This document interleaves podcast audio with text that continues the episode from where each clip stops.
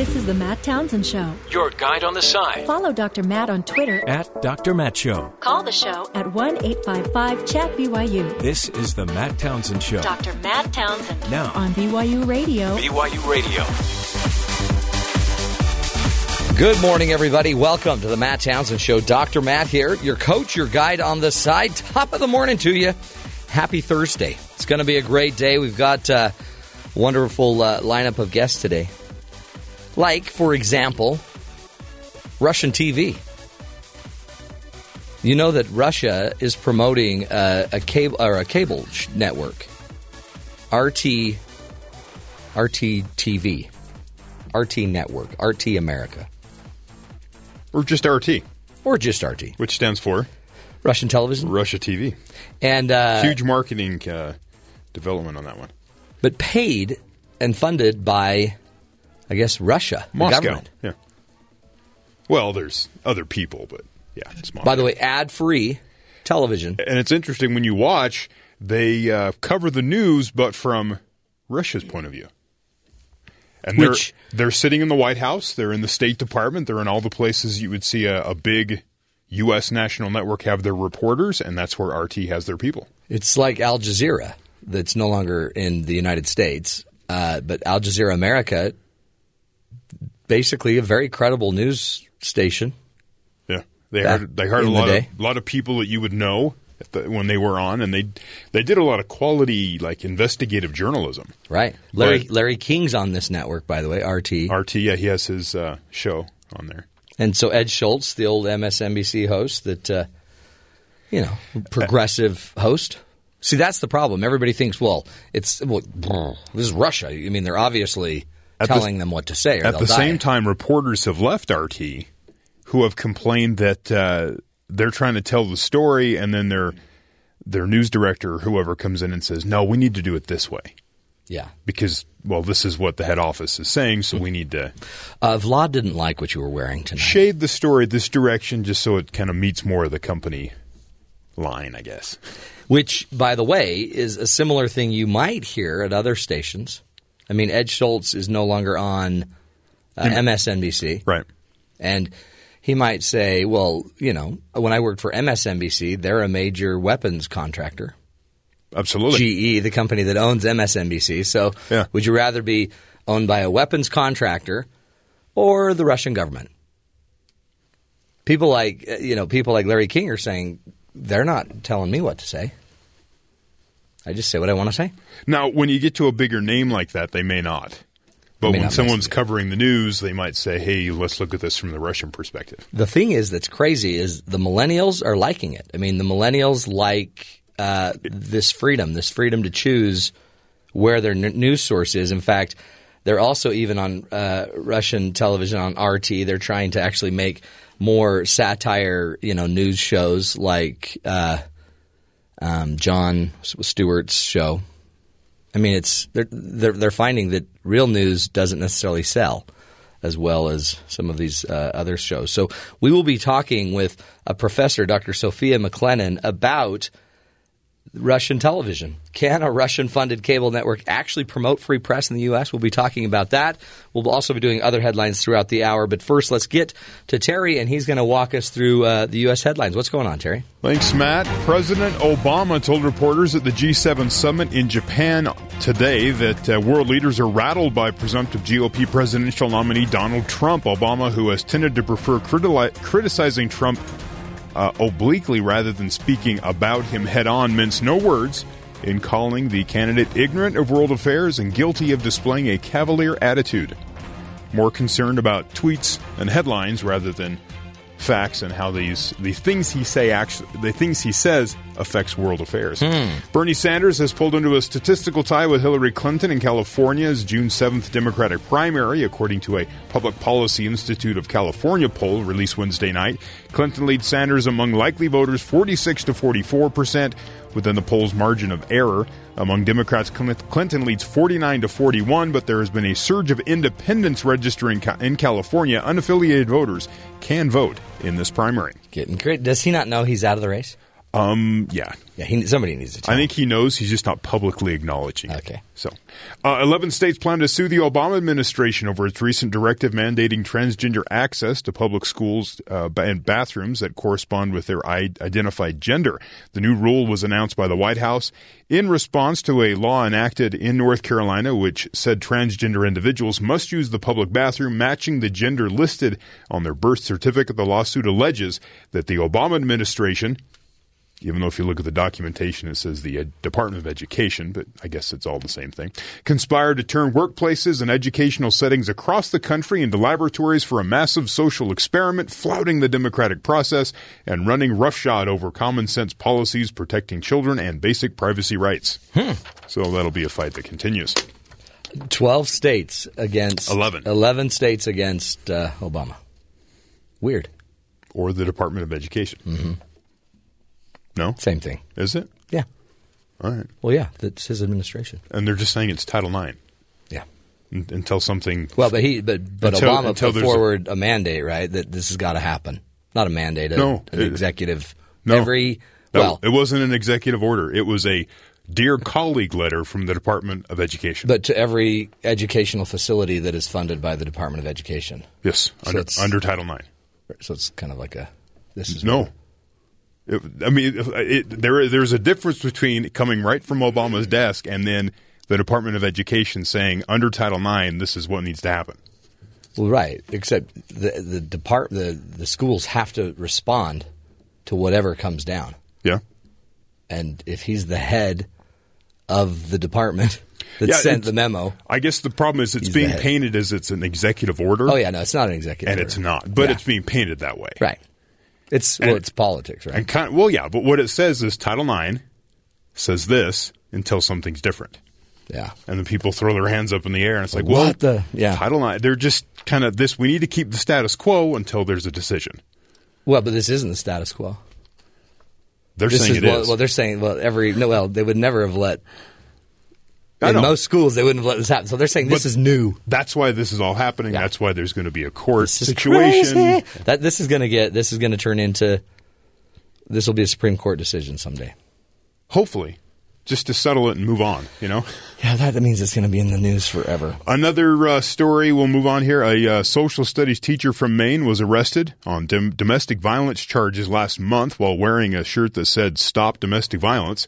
Police say the thirty-eight-year-old Emily oh. Wilson was arguing with her husband in the bedroom, she be- and she believes he was having an affair when she waved a gun around before firing it into their mattress. Oh, no way. She also grabbed her husband's wrist. He called nine one one, and then she was arrested wearing a T-shirt oh. to stop doing what she was doing. Can I change my shirt before we walk out?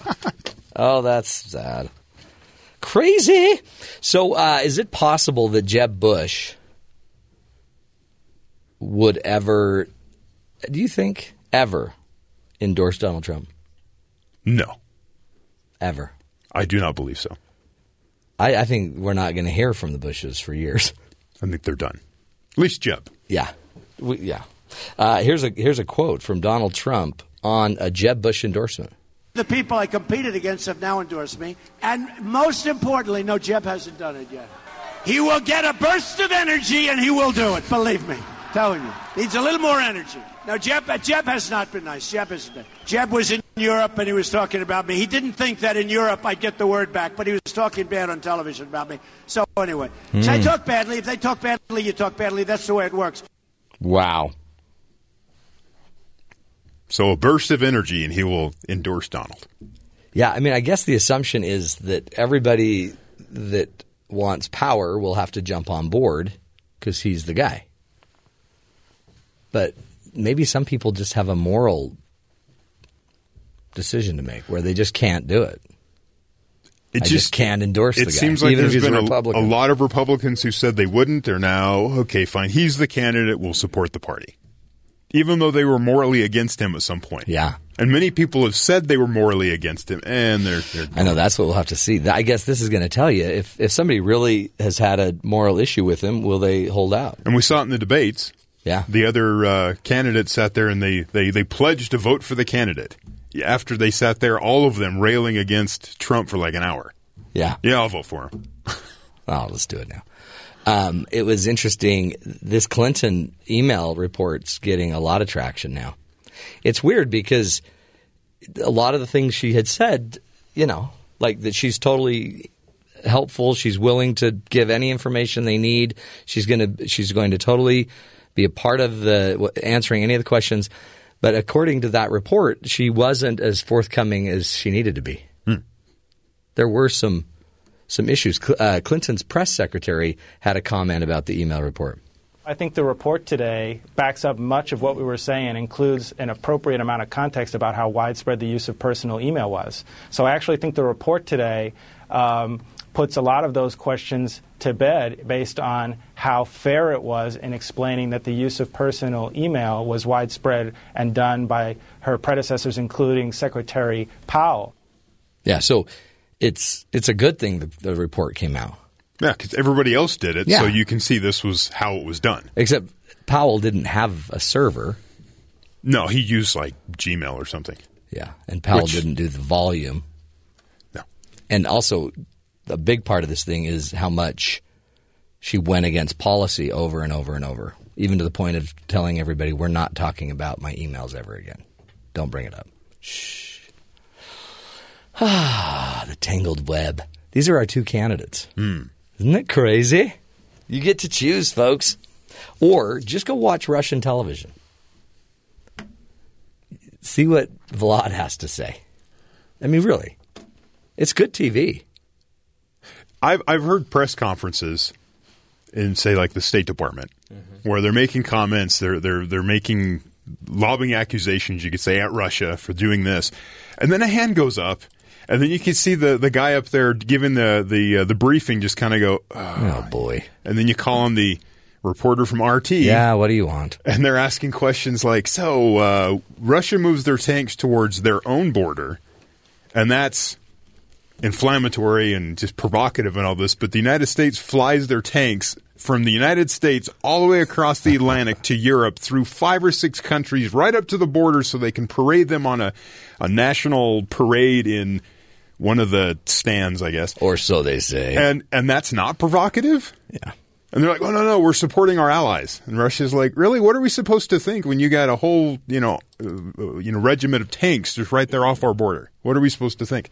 And the State Department guy's like, well, we're not going to debate this right now. They're like, well, why why not answer that question? Just answer it. Yeah. But yeah. They, they dodge things, and, and, and the, the people that go in there go in with these questions, and they know they can kind of you know, – and then all of a sudden there's a guy from the A P who goes, yeah, answer that. Why why do we do that? Hey, that's a good question, and, and Mister So R T I, guy. I think it's in a, in a way it's good to have them in the room. Right. Because it brings the discussion back to reality instead of propaganda that shouldn't get tossed around. This is free, this is free press. This is the benefit of the free press, except it's, I'm not sure everybody loves the idea of a free press. No. No. Especially the press. Yeah.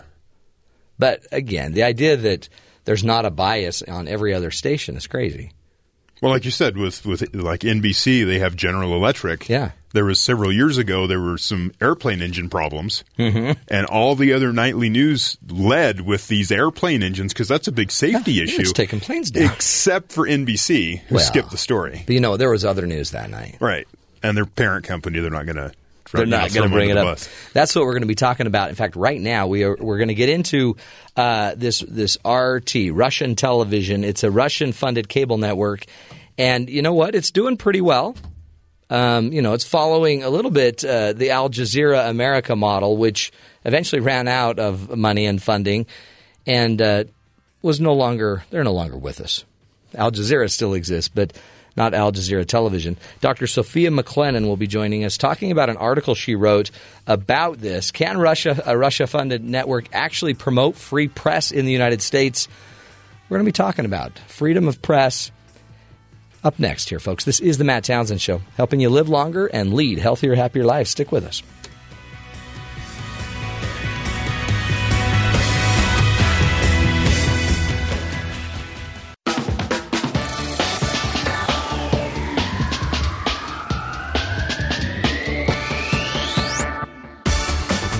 Welcome back, friends, to the Matt Townsend Show. You know, news outlets like Fox News, C N N, M S N B C dominate the cable news world, the American public is bombarded with bias reporting with few options for alternative op- or opinions. However, there are internationally funded networks. They are pushing media boundaries here in the United States and perhaps even promoting free press within our country.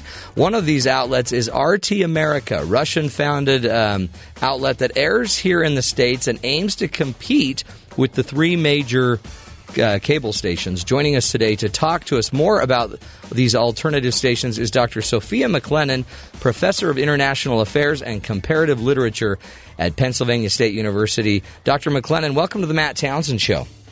Thanks for having me. You bet. Honored to have you. And what a, what an interesting dynamic. Uh, Al, Al Jazeera Television came in, um, you know, it didn't seem to be able to make it financially. They pulled out.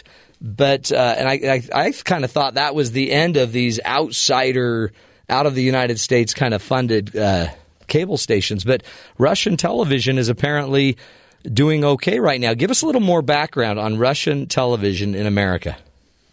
Well, I mean, there's, you know, there's a pretty interesting story here, right? Because R T America didn't have the same sort of uh, market model and news plan that Al Jazeera did.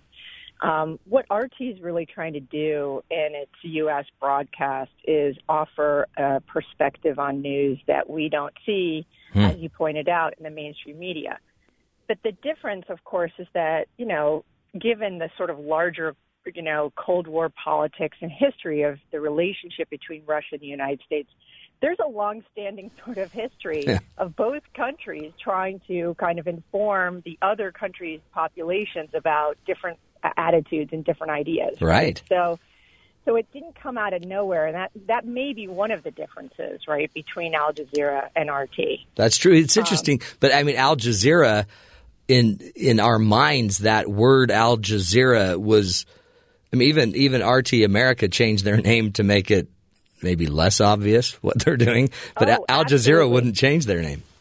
Al Jazeera wouldn't change their name. What's interesting is that since it's gone, uh, it went off the air in the middle of March, uh, I think. Uh, they now have a an online uh, cable, I mean, an online video provider called A J plus. Hmm. Oh, there you and go. If you see that, the A J plus is Al Jazeera, and now they've done it. Like they realize, and they're and they. I just saw a piece that they did on sort of protests in Brazil, right? Hmm. So, mm-hmm. um, and it's getting a lot of play over Facebook. So they decided to go that route and not have a regular twenty-four hour station. So they they are getting it now. Now here's um, here is Russia. That uh, now, and who? Okay, so who's backing R T America? Well, that's one of the biggest differences, too, is that R T America has absolutely no advertising. All of the money comes from the Russian state, all of it. And so it's one hundred percent state-funded, whereas, you know, Al Jazeera did did run advertising. And, you know, that, that changes the model completely because you have to have, you know, you have to obviously have a certain amount of viewers to please your advertisers. And then again, sometimes your advertisers care about your content, right? Yeah. Uh, whereas R T doesn't have to worry about any of that. So they don't have to worry about your advertisers being mad that you're, you know, making fun of their product or whatever. But you do have the Russian government, uh, Vladimir Putin, over. It seems like he'd be hanging over every editorial decision. Well, that's where the sticking point comes with R T America. So R T America airs a bunch of news stations that are not that different from sort of the kinds of things we see on regular cable, uh, you know, uh, throughout the day. And then it, it has some opinion shows. It has a financial show. It has a comedy show, which is a satire show. Um, it has some talk show type stuff.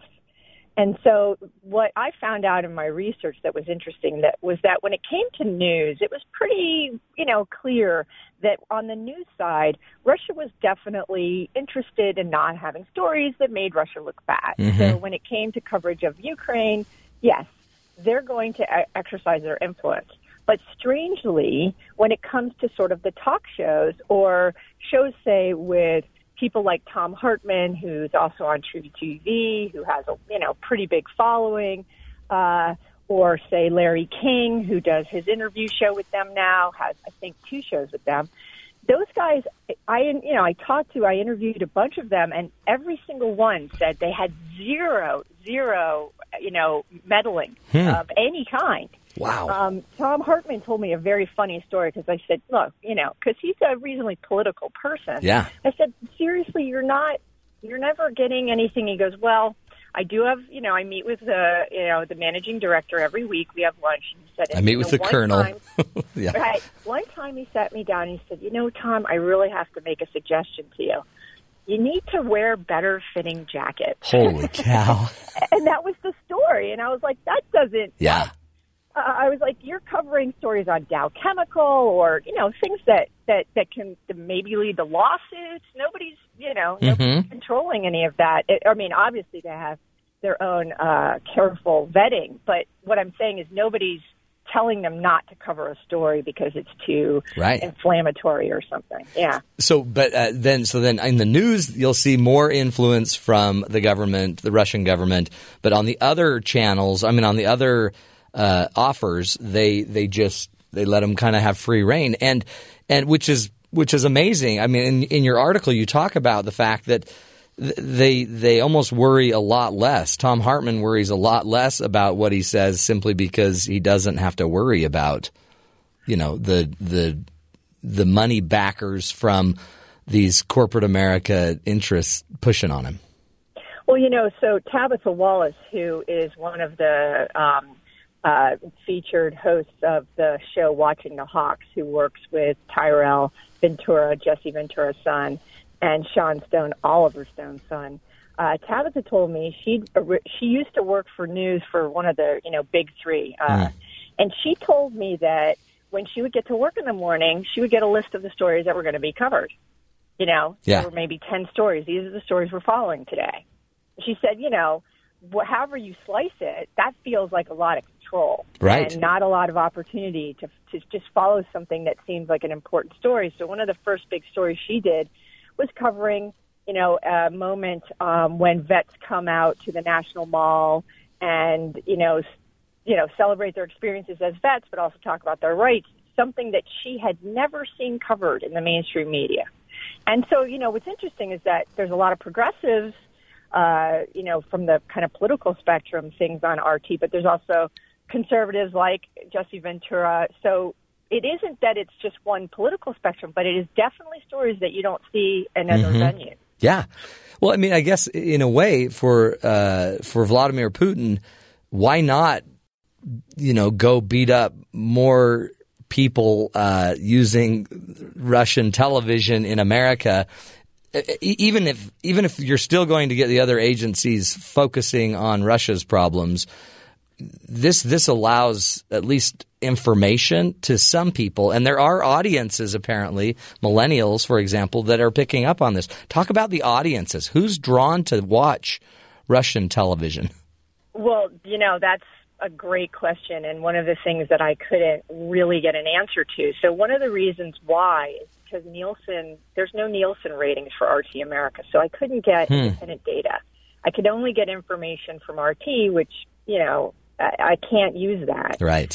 Um, so I can look at things like how many times something is viewed on YouTube. That doesn't tell me anything about demographics. So I don't have good answers for that other than the fact that it appears to me from sort of anecdotal uh, experience that, yes, it is. It's younger people, but it, again, it's also sort of people who consider themselves independent thinkers, mm. right? Yeah.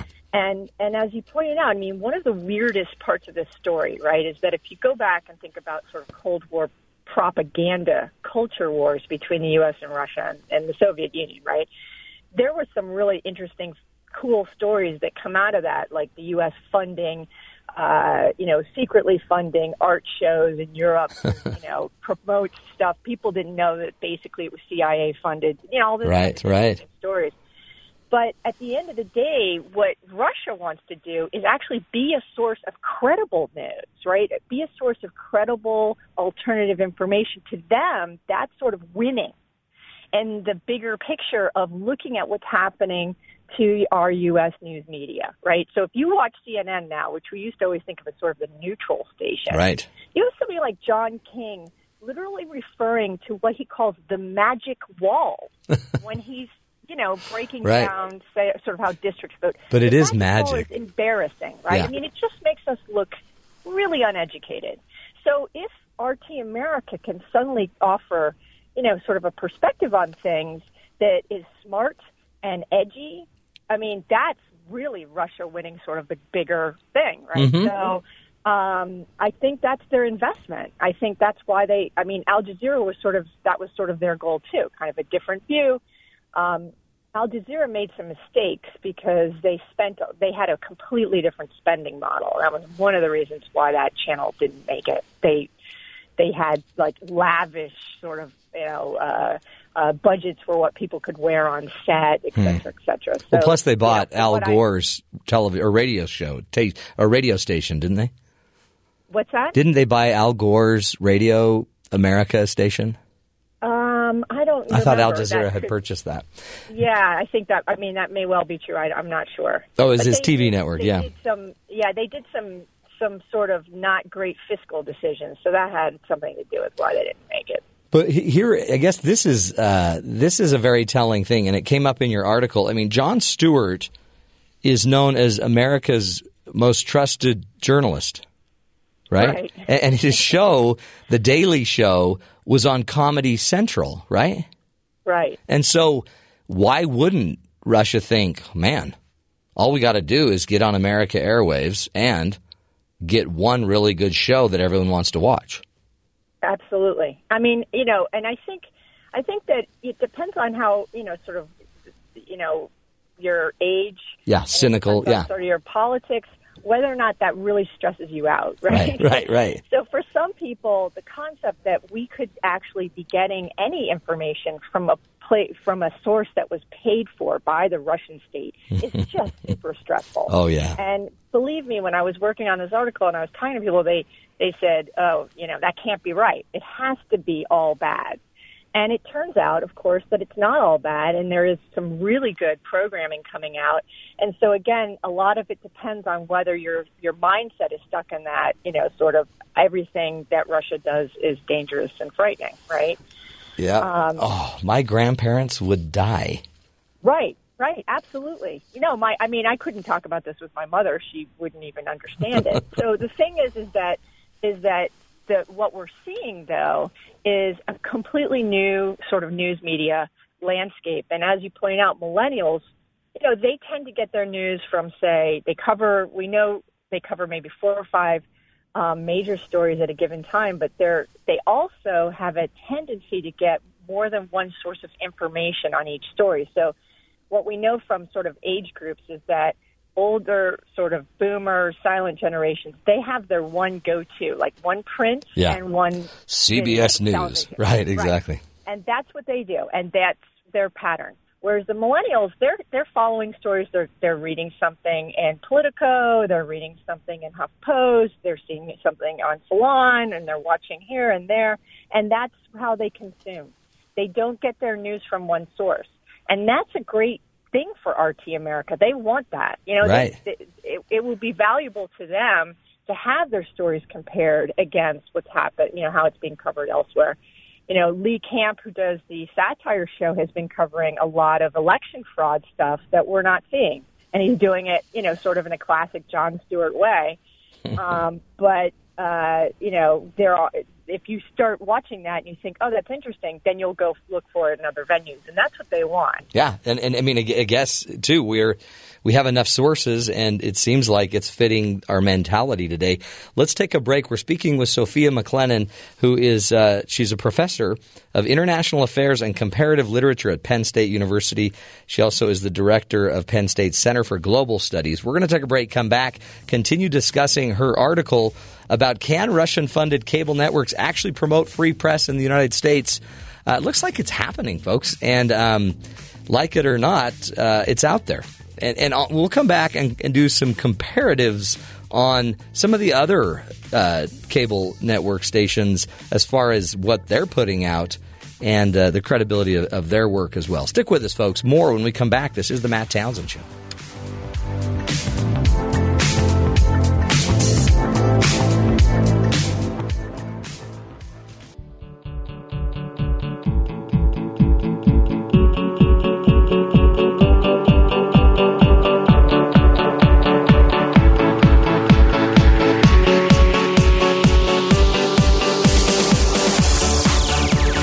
Welcome back, friends, to the Matt Townsend Show. On the line with us is Doctor Sophia McClennen. She is a professor of international affairs and comparative literature at Penn State University. Also is the author of the article we're discussing that was she put on up on the, the conversation dot com. Can a Russian-funded cable network actually promote free press in the United States? And uh, it's an interesting discussion. Doctor Sophia McClennen, thank you again for being with us. Oh, thanks for having me. Hey, as I'm checking the headlines on R T dot com, Russian tele, uh, Russian television dot com, um, listen to this headline. In if I go to the American headline, anti-Trump protesters confront police in Anaheim, California. If I go look at uh, Russian politics, Putin tops Russians' trust ratings with eighty percent support. It was, I'm like, oh, yeah, that makes sense. But but you make an incredibly, uh, I think, important point. If you are maybe forty years or under, you don't maybe you don't have that visceral, ooh, uh, watch out for those Russians and their propaganda kind of, you know, you know, pain in your head. Well, you know, you know, we were talking earlier about millennials, and this is really sort of the generation that's going to start to shape our nation even more. And the thing about millennials that we also know from research is that they're fundamentally skeptical but also optimistic, which means that they're going to see that same headline you saw and go, right, I mean, that's just Russian propaganda, pro-Putin right, stuff. Right. And then they're going to dig to the next piece, and then they're going to say, oh, but that piece, that seems smart. I'll read that and see what I think. So one of the big interesting differences between the ways millennials consume news and some of the older generations is that their first instinct is to question it. And it may well be because they grew up in the era where their aunt was sending them an email saying, if you drink red, you're going to pop out. Exactly. Right? Right. Right. So they grew up in a generation, and of course, those of us who sort of teach them or have them work for us don't like to always be questioned, right? Yeah. But it turns out that that's their first instinct, just to say, really, I don't know. Why? Right? And um, that's great for news. It means that they sort of have a filter where they will immediately question if they think something doesn't resonate with their view of the world. And then they will, you know, either they'll discard it, like in the case of the Putin piece, or if it's another news item, they'll check it against right. something else. This is the first generation, really, that has been completely raised on this, on media and, and on this level of web access and web information. This, they're... They're probably more used to sifting and dismissing and not believing and almost staying neutral than than we ever could have been thirty years ago. Absolutely. Well, you know, you can think of it as the wiki generation, which yeah. means that they read it and then they go, mm, I don't know, right? Because they have to, because they don't want to be embarrassed because they said, oh, it turns out that elephants are, you know, not going extinct, and, and that's not correct, right? right? So they tend to check everything that they promote as an idea in more than one place. And that turns out to be very, very good news for us in terms of how they consume news and then how they become sort of uh, young citizens. It, um, it also seems like they they don't trust institutions. I know that's one of the things about millennials is they tend to not buy into the institutions naturally or inherently. And so, I mean, that that probably creates some some checking of, of all data anyway, right? To see what's oh, yeah. true. I'm a professor. You understand that. They they question everything. And, and now, like I said, I mean, sometimes it can be quite frustrating, but overall as a tendency, it's a great tendency mm-hmm. for a generation. And it's easy for folks that are older, you know, um, there's some great research on generational distinctions, and older generations are characterized as what we call duty-bound citizens, which means that they, they have loyalty to institutions.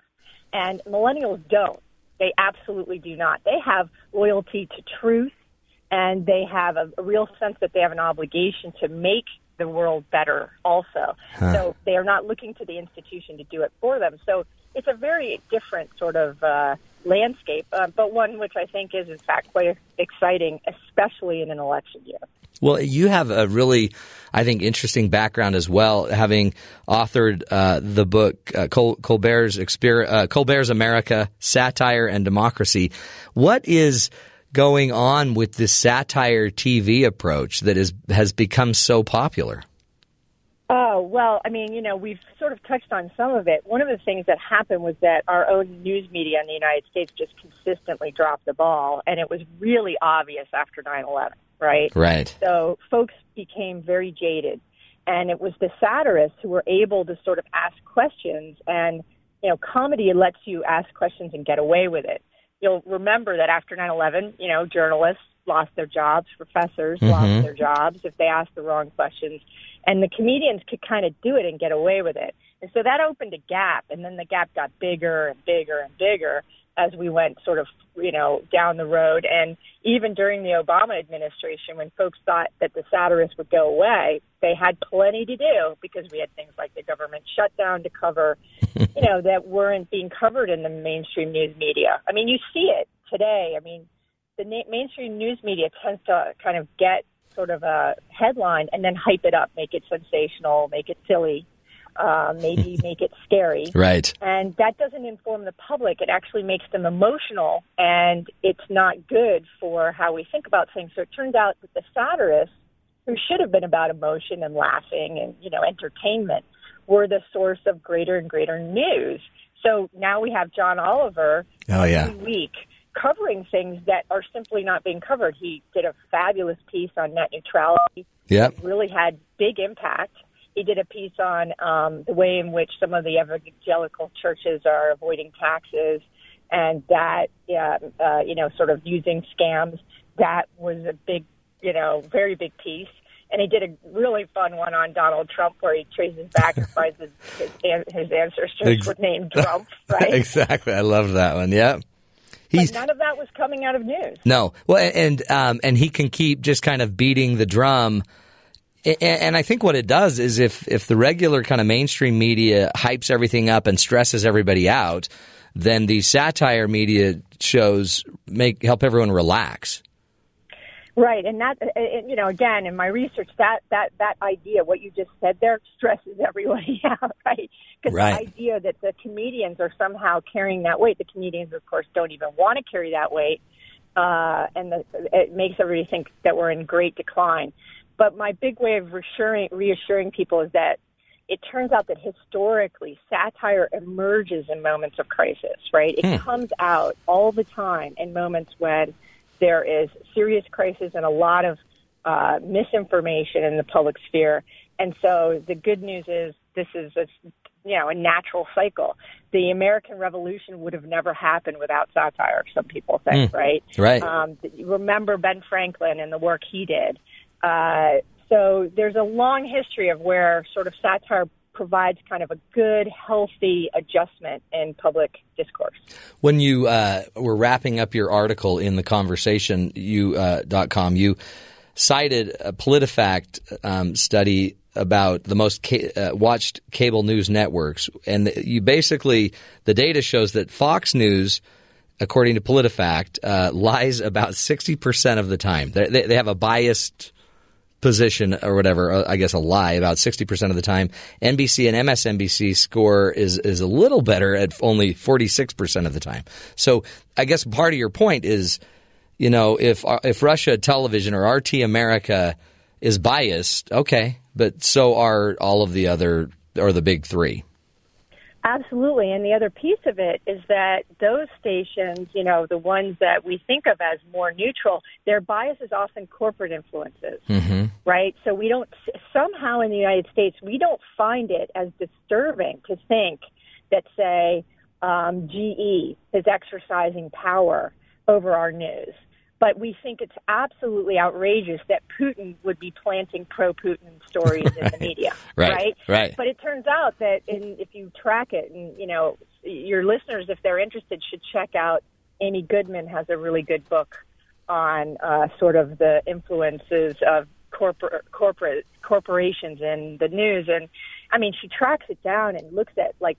Uh, corporations literally paying for news items. Mm. And, you know, this is just available information to the U S public. And, and yet we sort of like the idea that our news is more free than, than anyone else's. Yeah.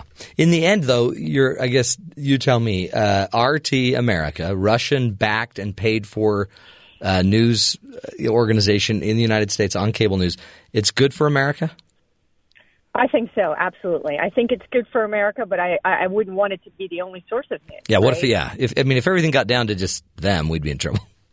Well, absolutely. If it were down to any single one of our sources, we'd be in trouble. That's right. I think it offers a. If you like to watch, uh, you know, a lot of us are. I, I mostly consume my news reading it, right? Right. So if you're somebody who wants to watch and, and get some stories.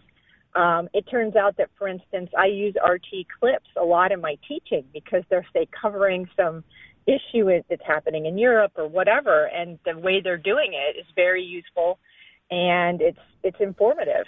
So they have lots of great, you know, standard news to check out. Ignore the stuff that whenever Russia's mentioned, I wouldn't, yeah. you know, I take that all with a grain of salt. Take it with a grain of salt. Exactly. And, and when you read their opinions, uh, the the opinion columns, be careful. Because, absolutely. You know, but yeah, but opinions are opinions, right? They so, are opinions. Uh, but it, it, it offers a very valuable sort of piece of the landscape. And that's what we really need with news is a lot of good, you know, informative choices. I love it. Well, Doctor Sophia McClennen, thanks for being with us. Great insight in the article and a and a wonderful discussion. Thank you. Uh, thanks for having me. You bet. Take care. Isn't that true? I mean, it's just another view, but I mean... You go listen to any cable station, uh, you're going to have a lot of questions. Like, why are they really referring to the magic board? That's a good point. There's no magic in the board. It's just technology, folks. Why uh, why is Hillary Clinton so demonized on one and Donald Trump so demonized on another? Well, that might make sense, but... It's interesting. We'll take a break, folks. Come back, continue the discussion. Another headline uh, coming up soon. Stick with us. We'll be right back.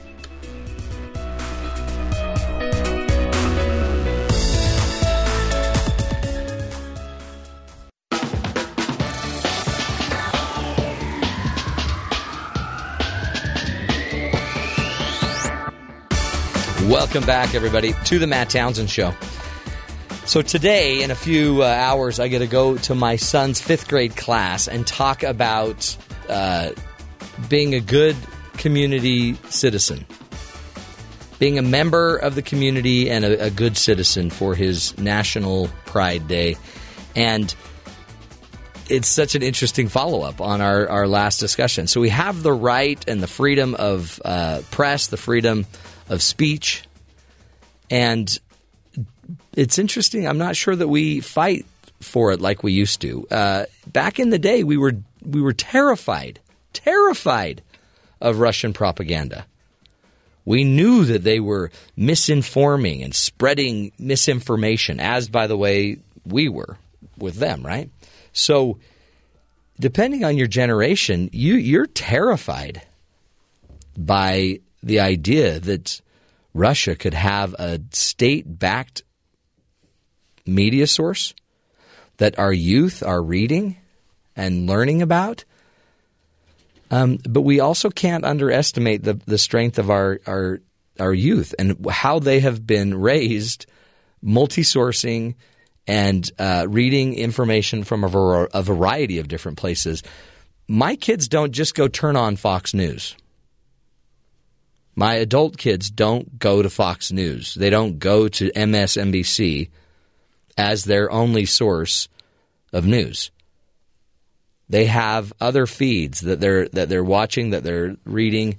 They have other three or four different news sources that they might be going to. So if Russian television is one of them, but they also understand the source, it's interesting. They might also find out that Russia might ask a few questions that would make us think about our our country. By the way, I'd want them to think the exact same way if they go to Fox News or if they listen to this show. What's the bias behind it? Is there a bias, and does it resonate? Anyway, it's a, it's an interesting thing. You really got to watch out for fakery everywhere you go. According to a uh, U P I report, a website is now offering fake doctor's notes to help customers get out of work, school, or other duties, and it's offering a one hundred percent refund guarantee. The website is called best fake doctors notes dot net. We found it by uh, Ben brought it up to us uh, after he was sick a few uh, weeks ago for about three or four days. Um, he needed to turn in a note to H R and to Don, and he told us about this really great website. Not, not to be mistaken with fake doctor notes dot org. Yeah, completely different site. Don't go to yeah, that one. And that's not as credible mm-hmm. as best fake doctor notes dot net, which offers phony excuses purporting to be um, from healthcare providers, including general practitioners, dentists, gynecologists, oncologists, and other types of doctors. The site offers purported testimonials from supposed satisfied customers who use faux doctor notes to get out of work and school commitments. By the way, one thing, Ben, before next time you use this site, um, because like you brought us a doctor, a letter from your gynecologist, your O B G Y N, and um, it anyway, that's how we knew it wasn't real. So next time, just know what kind of doctor is you're getting the note from. I just think it would be more realistic. Yeah, I, I didn't really think it mattered which which doctor it I got does. it from. It, I mean, it, um, technically it does. Yeah. Yeah. And you might not want to get one like from an oncologist because then everyone would be, would be worried like you have cancer. Yeah. Right? So, but it would get me out of whatever I needed to get out of. Yeah, but then you'd have to explain. Yeah. Right? And then you don't. That would just prolong your lie. True. And, True. You know, so this was great because we were able to catch your lie quickly. Yeah, so just shorten the, the lie. Yeah. And I'm good. Well, or yeah, shorten the lie, a quick, a fast-hitting lie.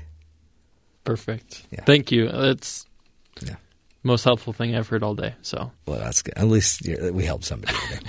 uh, we uh, got a lot coming up next hour. A good friend of mine and author of a new book, um, Authentic Strengths, Fatima Doman, will be joining us.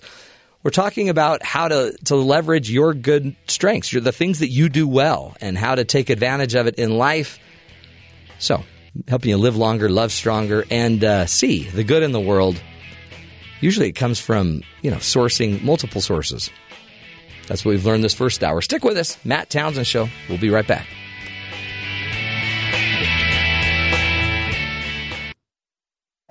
This is the Matt Townsend Show. Your guide on the side. Follow Doctor Matt on Twitter at Doctor Matt Show. Call the show at one eight five five chat B Y U. This is the Matt Townsend Show. Doctor Matt Townsend. Now on B Y U Radio. B Y U Radio. Welcome back, everybody, to the Matt Townsend Show. Doctor Matt here, your life coach, your guide on the side. Top of the morning to you, and happy National Paper Airplane Day. Today is the day we celebrate the paper airplane. Many an hour passed. Or a couple minutes, yeah. depending on how much thought you put into it. Man, you build a good paper airplane, though. You, back in the day, you were king of the neighborhood. Oh, yeah. Look how far that went. That guy is so cool. I think that's just what I do. And then there's always the kid at the end of the road doing origami. Yeah. And his never flew. No. But he could. But he was trying to fly like a swan or something. Yeah, but he'd do something incredible. Then all of a sudden you're thinking, wow, that guy can fold. Anyway, got a great show for you coming up today. Do you, do you know what your strengths are? If somebody just said, okay, I need to know your five top strengths, could you hammer them out? Exceptional personality. Okay, so high high level of intellect. Yeah, you do have a high intellect. Personable. People just can't get enough of. Oh my gosh! Come on, what's going on? Yeah, are you talking about me? No, me. Uh, the thing is, we may not exactly know what our strengths are. So, joining us in just a few moments, uh, actually, bottom of the hour, Fatima Doman will be with us talking about her new book, Authentic Strengths. She's going to teach us how to go figure out what our strengths are, because the research would say you ought to work from your strength, not your weakness, right? Most of us try to just oh, – we're constantly working on getting better. But if you're going to fix something, you, you ought to fix it with a strength. So don't rely on my ability to speak French. Right. Okay. Weakness. Instead – but by the way, if you wanted to learn like, French, you'd want to use your English hmm. as a strength to help you learn French. Okay. So how does this compare to like the Buddhist – like, understand your mess principle. Ooh, yeah. That's just a great – we just had that. That was a great thing. So, by the way, how would it is you understand your mess through your strength. So you understand your weakness by what you do well. What we try to do is we kind of overlook what we do well, and we always work on what our mess is. Does that make sense? But if I, I can use anything good about me to go understand the dark – things I don't understand. I use my light to get to dark. Hmm. I don't just go to dark. We'll let Fatima explain. I, I sense that I can twist this some way to uh, benefit you. Yes. In, in in a way not necessarily, uh, you know, intended yeah. by the, the, the book or whatever. I think yeah. I can make this yeah, my own. Well, so that might be one of your strengths is twisting stuff. Right. But you, you really want to, in the end. It's not really marketable, though. You want to work from where you're strong, not always on what you're weak at. Does that make sense? That's You're not supposed to end with a preposition, but I just did. Oh, well. Um. Anyway. It's something you need to work on. There's another one. I did it again. yeah. So we'll get to that and Fatima's book, Authentic Strengths. We'll also do a coach's corner. I'll be giving you just some of the latest uh, tips I've learned as a relationship coach. By the way, one of my strengths, not to brag. Mm. And we'll get to that as well, plus other headlines. But Terry, first, teach us what's going on around the rest of the country. Thanks, Matt. Police in Anaheim, California arrested several protesters outside a Donald Trump rally Wednesday afternoon as they pelted officers with objects. After Trump left, several demonstrators lingered in the area, setting at least one trash can on fire. Supporters of Trump faced off against the protesters, and an Anaheim police spokesperson said the group of five backers were escorted away in the interest of public safety after they used racially charged language against the demonstrators. Another group of supporters chanted anti-gay slurs, the L A Times reports, and two men held up a sign calling for the end of Islam and abortion. Dozens wow. of police officers, including some on horseback, were on the scene, as well as the sheriff deputies in riot gear. When they pull out the horses... Yeah. They mean business. Then no one's going to mess with a horse. I don't know. There's a woman that was arrested, I think in Arizona, crossing the border. She punched a border patrol horse. So, I don't know. Wow. Um, Cleveland Police Chief Calvin Williams insisted Wednesday that the city will be ready, whatever the Republican National Convention may bring, be it protesters or riots. A lot has been said on, about whether or not Cleveland is prepared for the R N C in about fifty days. All I have to tell you, we are prepared. I can't stress enough that we are prepared for this, he said. Sounds kind of desperate. Hmm. The city attorney, Richard Hofarth, announced temporary regulations for the area around the convention, including a ban on things you can bring. Here's your list. Okay. You cannot bring lumber to okay. build things. All right. Fireworks, explosives, they're not allowed. Drones, ice chests and coolers or ladders are not allowed in the vicinity of the stadium where this is going to uh, happen. Telescopes?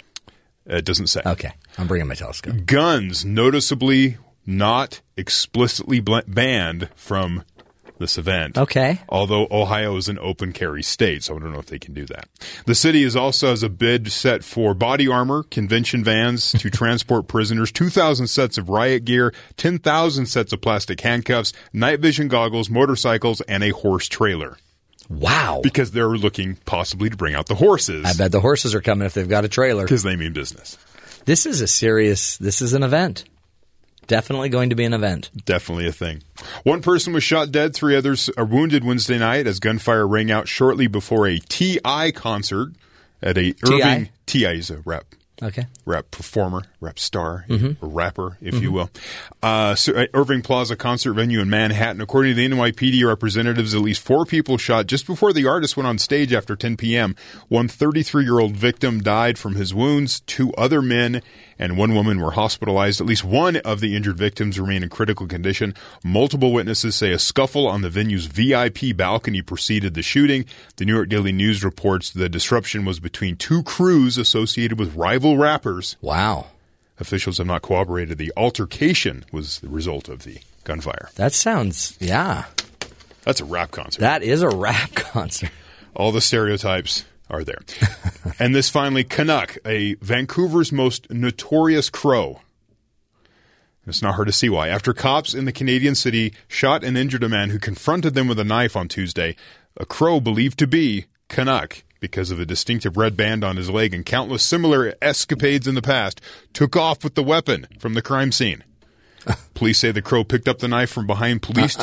tape, only dropped it after he had been chased around for about twenty feet or so.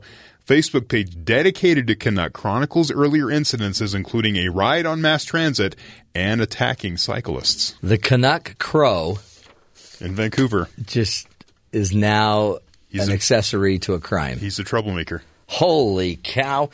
I thought we lived in the United States and you could bring anything you wanted anywhere. Come on. I thought this was a free free country. No lumber, No ladder at the Republican National Convention. Uh, is that you got a ladder there? Well, I was just bringing a ladder for my friend. I think you have a ladder in your shirt. What He's are you a doing? Very short in stature man and needed the ladder to be able to see over the crowd. Well, okay, what's the two by four for? Don't ask questions.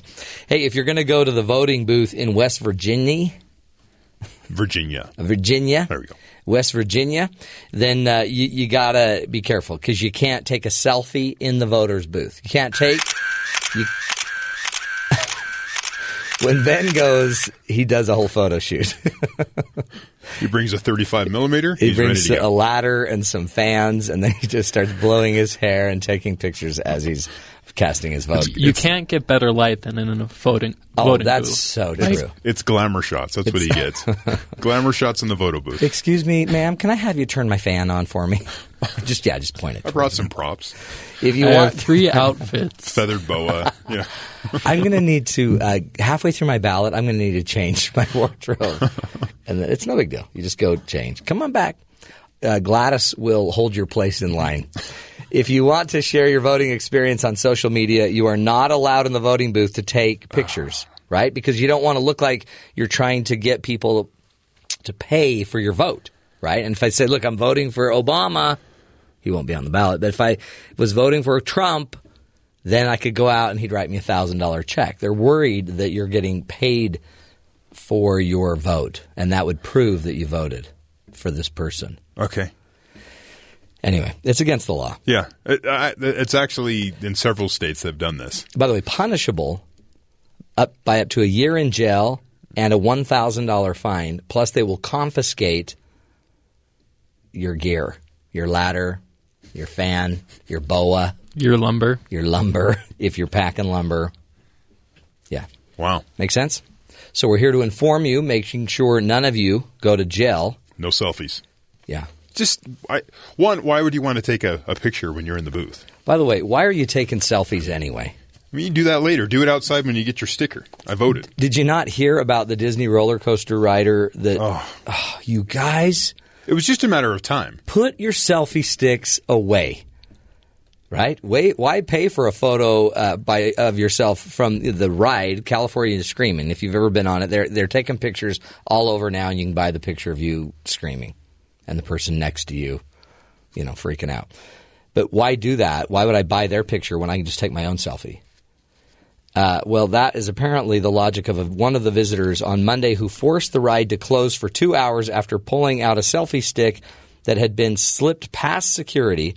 Selfie sticks were outlawed, outlawed at all Disney parks last June after someone pulled one out on the same coaster. Um, no one was injured. But the minute you pull out basically uh, – a telescopic golf club stick, right, that would hold your camera. You, it's with you, a blunt object on the blunt, end of it. You could decapitate somebody. We you could were, impale somebody. Several was it two two years ago, two and a half years ago. My wife and I and my kid went to Disneyland. We're hmm. on the flying Dumbo ride. Oh yeah! And some guy in front of us just sticks out the selfie stick as they're flying around. I'm like, what are you doing, dude? You could seriously take somebody. You could take somebody's head off and. The image would always be in the mind of a child that all I remember about my childhood was Dumbo and a decapitation. Selfie stick. Be careful, folks. All for what? To take a picture of your ugly mug. There you go. Hmm. In other news, yeah. Peter Thiel. You ever Who? heard of him? Oh, yeah. This is uh... – He's a Silicon Valley investor.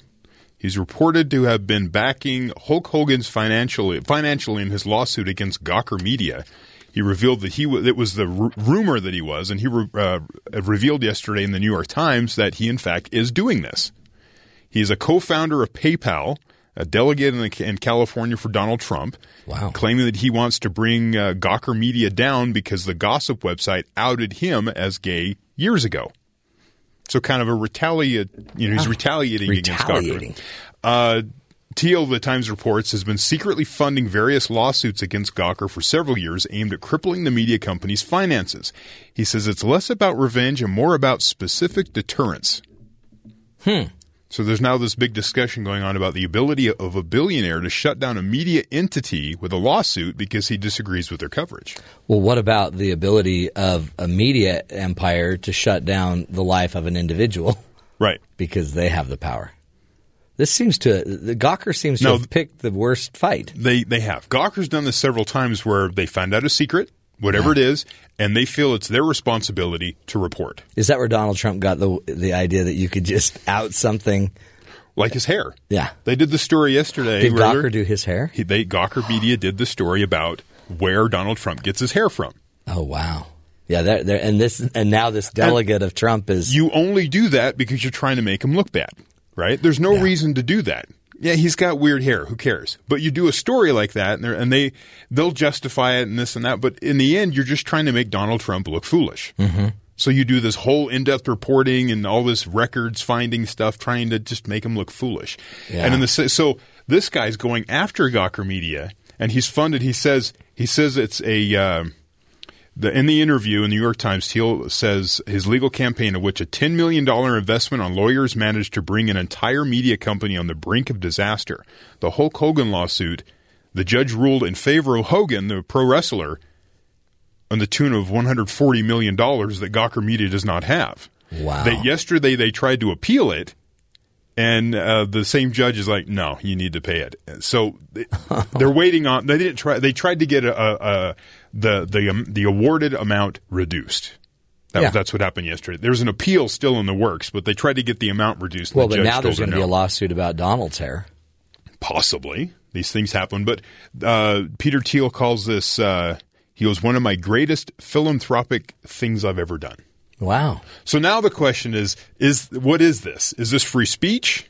Sure. Are you trying to limit the free media? No. The media has a responsibility. Is this the, And this is all I mean if they if they if they lost in the case against Hulk, yeah. they lost. Now pay up. Right. You have the right and you have the air you have the access to these people to spread these rumors. Now they better be real. Or you're going to pay well, one hundred forty million dollars. They're real. They're also defamatory. Right. Well, you can't. And so then, you can't, yeah. You can't do that. That's like, that's part of being a responsible press. yeah. So you, you have freedom he, of speech. He has the yeah. right to, this is his greatest you know, success he, in life. That seems sad. Yeah. Well, he, he's, he's being sarcastic, okay, I think. Good. But just the idea that yeah. one individual tosses a bunch of money and just makes a whole entity go away. Sad. Well, remember, he's not making them go away. The whoever pr- produced a def- defacing, what was the what was the term? The uh, a, defamatory. A, well, a story that stories. wasn't. Well, guess, the, the, I mean, the story was true. Well, true, but but he, they wouldn't win a lawsuit for telling a true story. It's it's defamatory. It's personal. You're you're going. Yeah, but you can tell personal stories. Yeah. You just, but it, it must. So there must be more to the story that wasn't. So his story. So maybe it, obtained illegally, found right, out right. some way with the Hulk Hogan stuff and several yeah. other cases. Right. But it's just interesting that the case wouldn't be able to go forward right. unless with this other guy, just a little money, who's just a backer, ang- who's angered, puts ten million dollars into the fund to yeah. back these cases. It just seems sort of devious the way he goes yeah. around it. But then it's like, what's free speech? What's oh, freedom of press? See, all this is what I'm going to talk to my on. fifth grade class about today. Well, don't talk about this. You got to not that one, but you got to be a good community citizen. Yeah, there's responsibilities. I, I, th- I you got to let things go at times. Peter Thiel is guilty of looking like a jerk, but I think he's also. There's there's some revenge there. Oh, yeah. This is re- And yeah. it's like Gawker's just bringing this on themselves by covering mm-hmm. these types of stories, and they just don't have the money to defend themselves. They just, you know, they just woke the dragon up. You don't don't ever, don't poke Ben, the don't poke the dragon. Noted. Okay. Noted. Mental note. We'll take a break, folks. When we come back, we'll do a little Coach's Corner. Uh, I'll give you some of the latest and greatest lessons from a relationship coach about your marriage, about relationships. Just a few truths I've learned over the years. Stick with us, folks. Talking relationships up next. This is the Matt Townsend Show.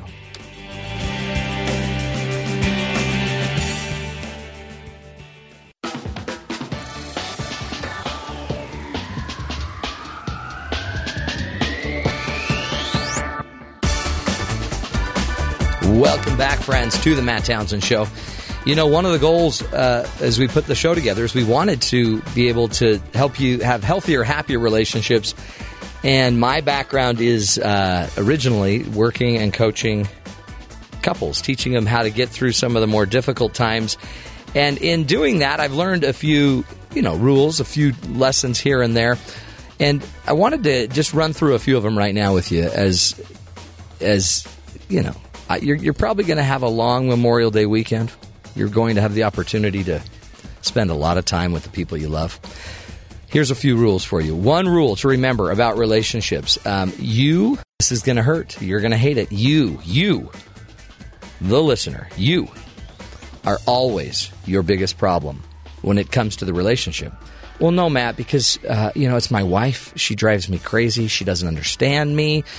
She doesn't love me the way I want to be loved. The, the problem is, folks, as humans, we tend to fixate and believe that the problems are always outside of us.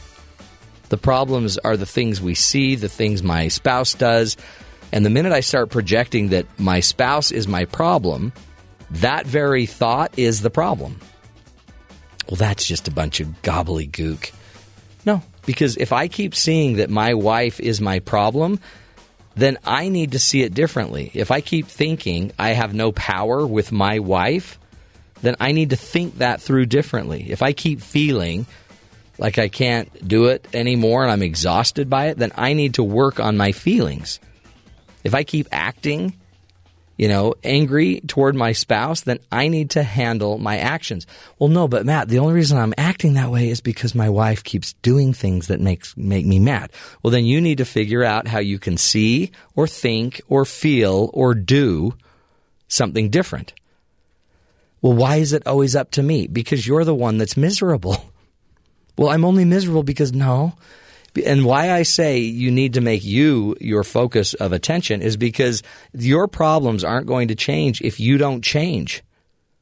You can change everyone in the world and you'll still have similar problems if you keep thinking the same way, feeling the same way, and acting the same way.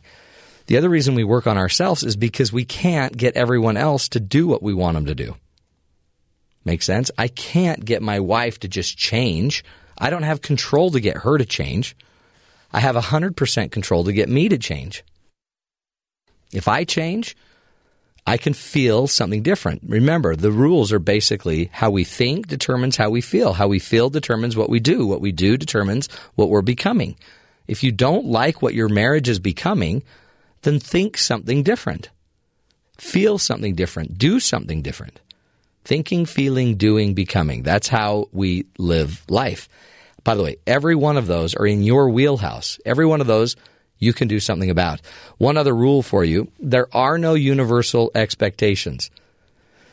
There are no universal expectations. Simply put, when you can't assume someone around you should do something. You can't just expect it. You can't just expect that your spouse is going to go to work and make a living. You can't just expect that you're going, your spouse is going to help you clean up the house in an equal, equitable way. You can't expect it. Well, you should be able to. I mean, we both made the mess, sure. And why I bring this up is a lot of us are so frustrated by our spouses simply because we expect them to do things. And we even expect it because nine out of ten people do it. But because nine out of ten people clean up their house doesn't mean your spouse does. He might be the anomaly. He might be the special one. So we can't expect something to happen. And as long as I expect it and it doesn't happen, that's going to cause me pain. So one of the fastest ways I've ever found to get rid of your pain is to manage your expectation. If for fifteen years your spouse has gone to work every day and made a great living, then they broke their back in an accident, everything on earth is going to change now. And if you don't change what you expect, then you're going to suffer pain. You can expect that they would recover, but they may not. You can expect that they would not be in pain the whole time, but they may be. You can expect that they, they would not get into drugs and opiate use because of their back pain, but they might. You can expect whatever you want, but if it's not jiving with reality, so all I say is manage your expectation by reality, not by ideal. Don't expect what should be ideal. Expect what is real. See what you're seeing, what your partner is bringing, and be real about what they're bringing to the game. Make sense? Focus on the real expectation. If your partner has never put their towel up after showering in their life, I wouldn't expect it, even if you've asked them fifty times to do it. Don't expect it. Now, you can either put the towel up for them or leave it in a heap on the floor. It's your call. But don't expect it to happen. Anyway, crazy, crazy little world we live in, especially when it comes to relationships. We'll take a break. When we come back, folks, we're going to continue the discussion about strengths and uh, talk more about how to create change with Fatima Doman. We'll be right back.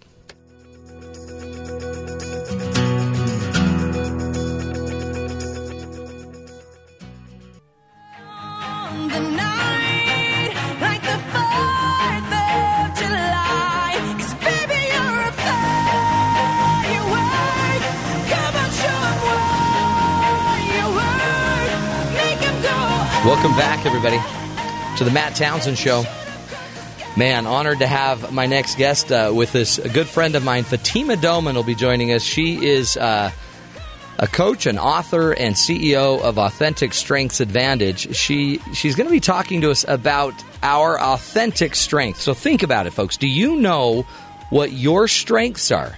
What makes you special? What makes you different? What are your, your your unique gifts, your abilities, your strengths that you can bring to any any situation at work or at home? She's going to be walking us through uh, what we can do there. Fatima has spent many years in the executive coaching world. She's also worked with me at Franklin Covey as well, and is an incredible person and an incredible coach. Fatima Doman, welcome to the Matt Townsend Show. It's a pleasure to be here, Matt. Honored to have you. You did the book. You got it done. Authentic Strengths. It's done. Yeah. Yay! Now finally. you can. You've been teaching it for years, and now you can change the world with it. Talk about um, talk about what you mean by an authentic strength. Right. So all of the strengths that are measured in this book, and they originate from positive psychology, and uh, the distinction is that they bless your life and the lives of others. So these are strengths that energize you, that kind of describe your best self. And you probably had people say to you before, comment on seeing these strengths exhibited in you. Uh, for example, someone who's just kind of a natural-born leader may have had people say to them, you know what, you're great at leading groups of people, or you're, you know, you can really take charge. Um, so it's when you see the list of strengths, when you when you take the survey, the free survey on my website, and you get your free report, you may not be surprised when you see some of your top strengths. It's, I mean, part of it is kind of intuitive, right? In your heart, you've known you had this strength. You may not have known it or seen it as a strength. Right. And now you have language for it. You have a word for it. So, you know, maybe you're an extremely fair person, or maybe you're a very honest person, or maybe kindness is one of your top strengths, or zest. So when you see it in this report, you go, yeah, you know, I recognize that, and I understand how I've used that in the past. And the important thing is to understand how to leverage your strengths going forward, because the research shows that people who use their strengths are more resilient. They get sick less often, actually, and uh, they're, they report higher levels of happiness, fulfillment, higher engagement at work, and, of course, greater energy. I mean, if I, for example, if I know I'm an honest person and I have figured out that it really is, it's an it's an intuitive thing for me. I um, I I kind of default to it naturally. You're telling me knowing that can help me in my business? Yes, it can, because when you understand your top strengths, you can intentionally bring them forward because they give you energy. Our top, when we use our top strengths, They they actually help us to perform better. So you can get creative and find ways to infuse your top strengths into your work. For example, one of my top strengths is social intelligence, so I know that I need to be around people in order to do my best work. Hmm. And actually writing my book and sequestering myself for so long was a challenge for me. Um, and that really caused me to draw on my strength of prudence, which is lower down on my list. It's not one of my top strengths. Right. So prudence, you know, crossing all the T's, dotting all the I's, um, be, doing detailed work like writing a book.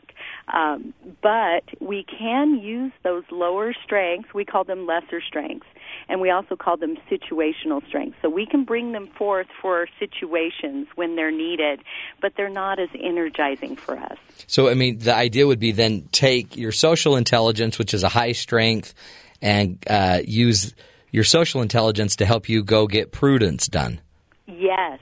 So when you can combine strengths, when you can combine one of your top strengths that's very energizing with a strength that you need in the moment, like what I did with prudence, yeah. um, you then you can get through those challenging situations where you really need to use a lesser strength.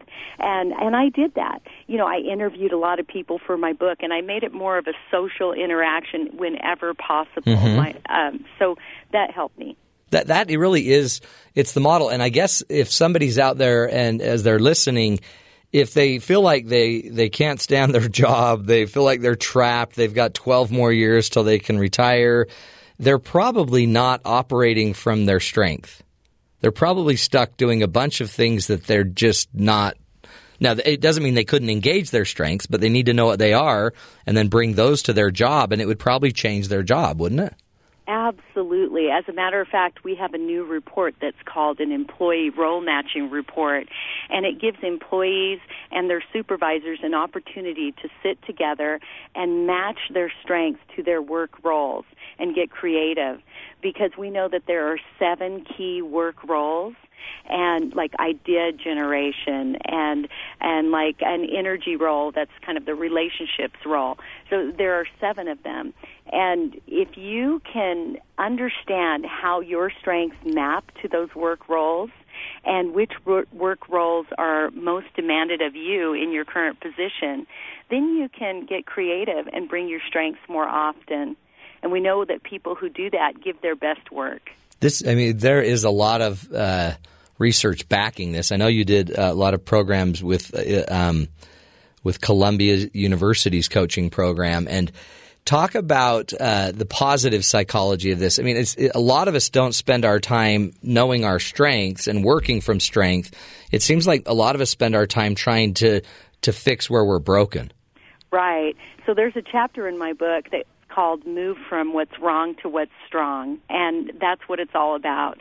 So we know from the research, and there have been over two hundred global research studies, and they all conclude the same thing, that people are much more motivated when they focus on their strengths, what's strong, instead of trying to correct their weaknesses, what's wrong. And so why not why not learn to um, to flourish? We can learn happiness skills. We can learn flourishing skills. Um, so positive psychologists, they wanted to break from the old psychology, which was a, a focus on the disease model. And you probably heard of the famous D S M. It's their yeah. catalog of mental disorders. It measures things like anxiety and depression. But now we know that we can measure our character strengths, things like hope, perseverance, leadership, and love, in as precise and reliable of ways as we measure anxiety and depression. Hmm. And then all of a sudden use the character strengths. I mean, I would bet there's a correlation between a lack of understanding our character strengths and maybe some of our anxiety and depression and other disorders. Yes, absolutely. So we can leverage those strengths. So what, as positive psychologists and as a as a positive psychology coach, what I do is I work with people and I help them to come to understand, okay, what is it that they want to create in their lives first, and then which of their strengths will are best suited to achieving the goals that they've set for themselves. And then also I help them to pattern after other people who have flourished in those areas. Hmm. So we study what works instead of focusing on what doesn't work. Yeah, no, that's that's the new model. That's positive psychology. I mean, we used to focus on abnormal psychology. We would go, instead of looking for what healthy people that saw themselves and felt healthy were doing, we'd go focus on the ones that were declaring how unhappy and miserable they were. And we would just go study why they're why they're broken. Right. So it's it's truly the psychology for the twenty-first century. Positive psychology yeah. is, and I'm so excited to be part of this movement. the, the book is a, an interesting thing, Authentic Strengths. Fatima, let's take a break, come back. I want to talk more about um, how we how we assess it, because I have people that don't even think they have strengths. I know people that, well, because I can't play an instrument and I never played baseball growing up, and they, they wonder if they have strength. But you're talking about character strengths, Uh, which are super important. More with Fatima Doman and her book, Authentic Strengths. So when we come back, folks, stick with us. This is The Matt Townsend Show, helping you live longer and uh, lead healthier, happier lives. We'll be right back.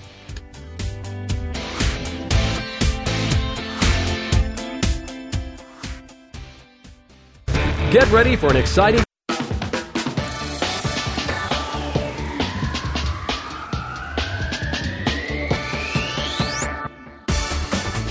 Welcome back, friends, to The Matt Townsend Show.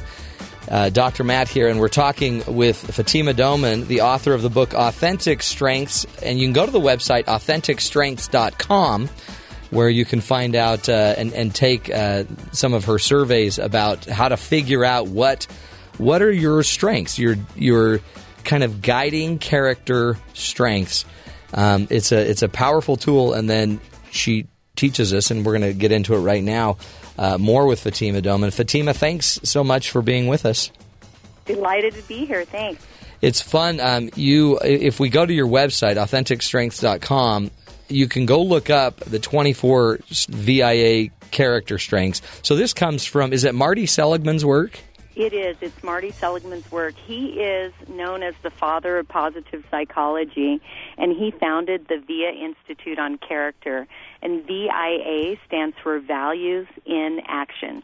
Yeah, and I, I've taken it myself. In fact, it's interesting. I think we're so much alike, and I think we knew that. Um, my number one uh, strength is social intelligence, spirituality, humor, and love of learning. Are my, I love it. Those are my top four. The problem is, like, one of my lowest is, um, and I can't, I can't remember the exact name for it. It might be prudence, but it's. Um, I thought it was called. Uh, what's it called? Um, self-regulation. Re- self-regulation. Yeah. Although it's down there. Yeah. Self-regulation. It's my worst. So what I found in my life is the only way I get anything done is through relationships, humor. Because I haven't regulated it, and um, a belief and a faith that it can get done, and then I need people around me that help me regulate. Right, and you, so you figured it out, and, and that's really key. I coached a woman, her her name is Allie, and I love her story. I, I just talked to her this week, and, and um, she was telling me that she has moved uh, one of her lowest strengths up quite high because... Um, she intentionally decided to build it. So originally her top two strengths were curiosity and love of learning. And so that caused her to start many projects. But then she'd get bored and she'd jump to the next project mm-hmm. and she'd never finish. And she realized after reading the book, she's like, oh my gosh, perseverance is so far down the list. I could really use some perseverance in my life. So she intentionally worked on building it.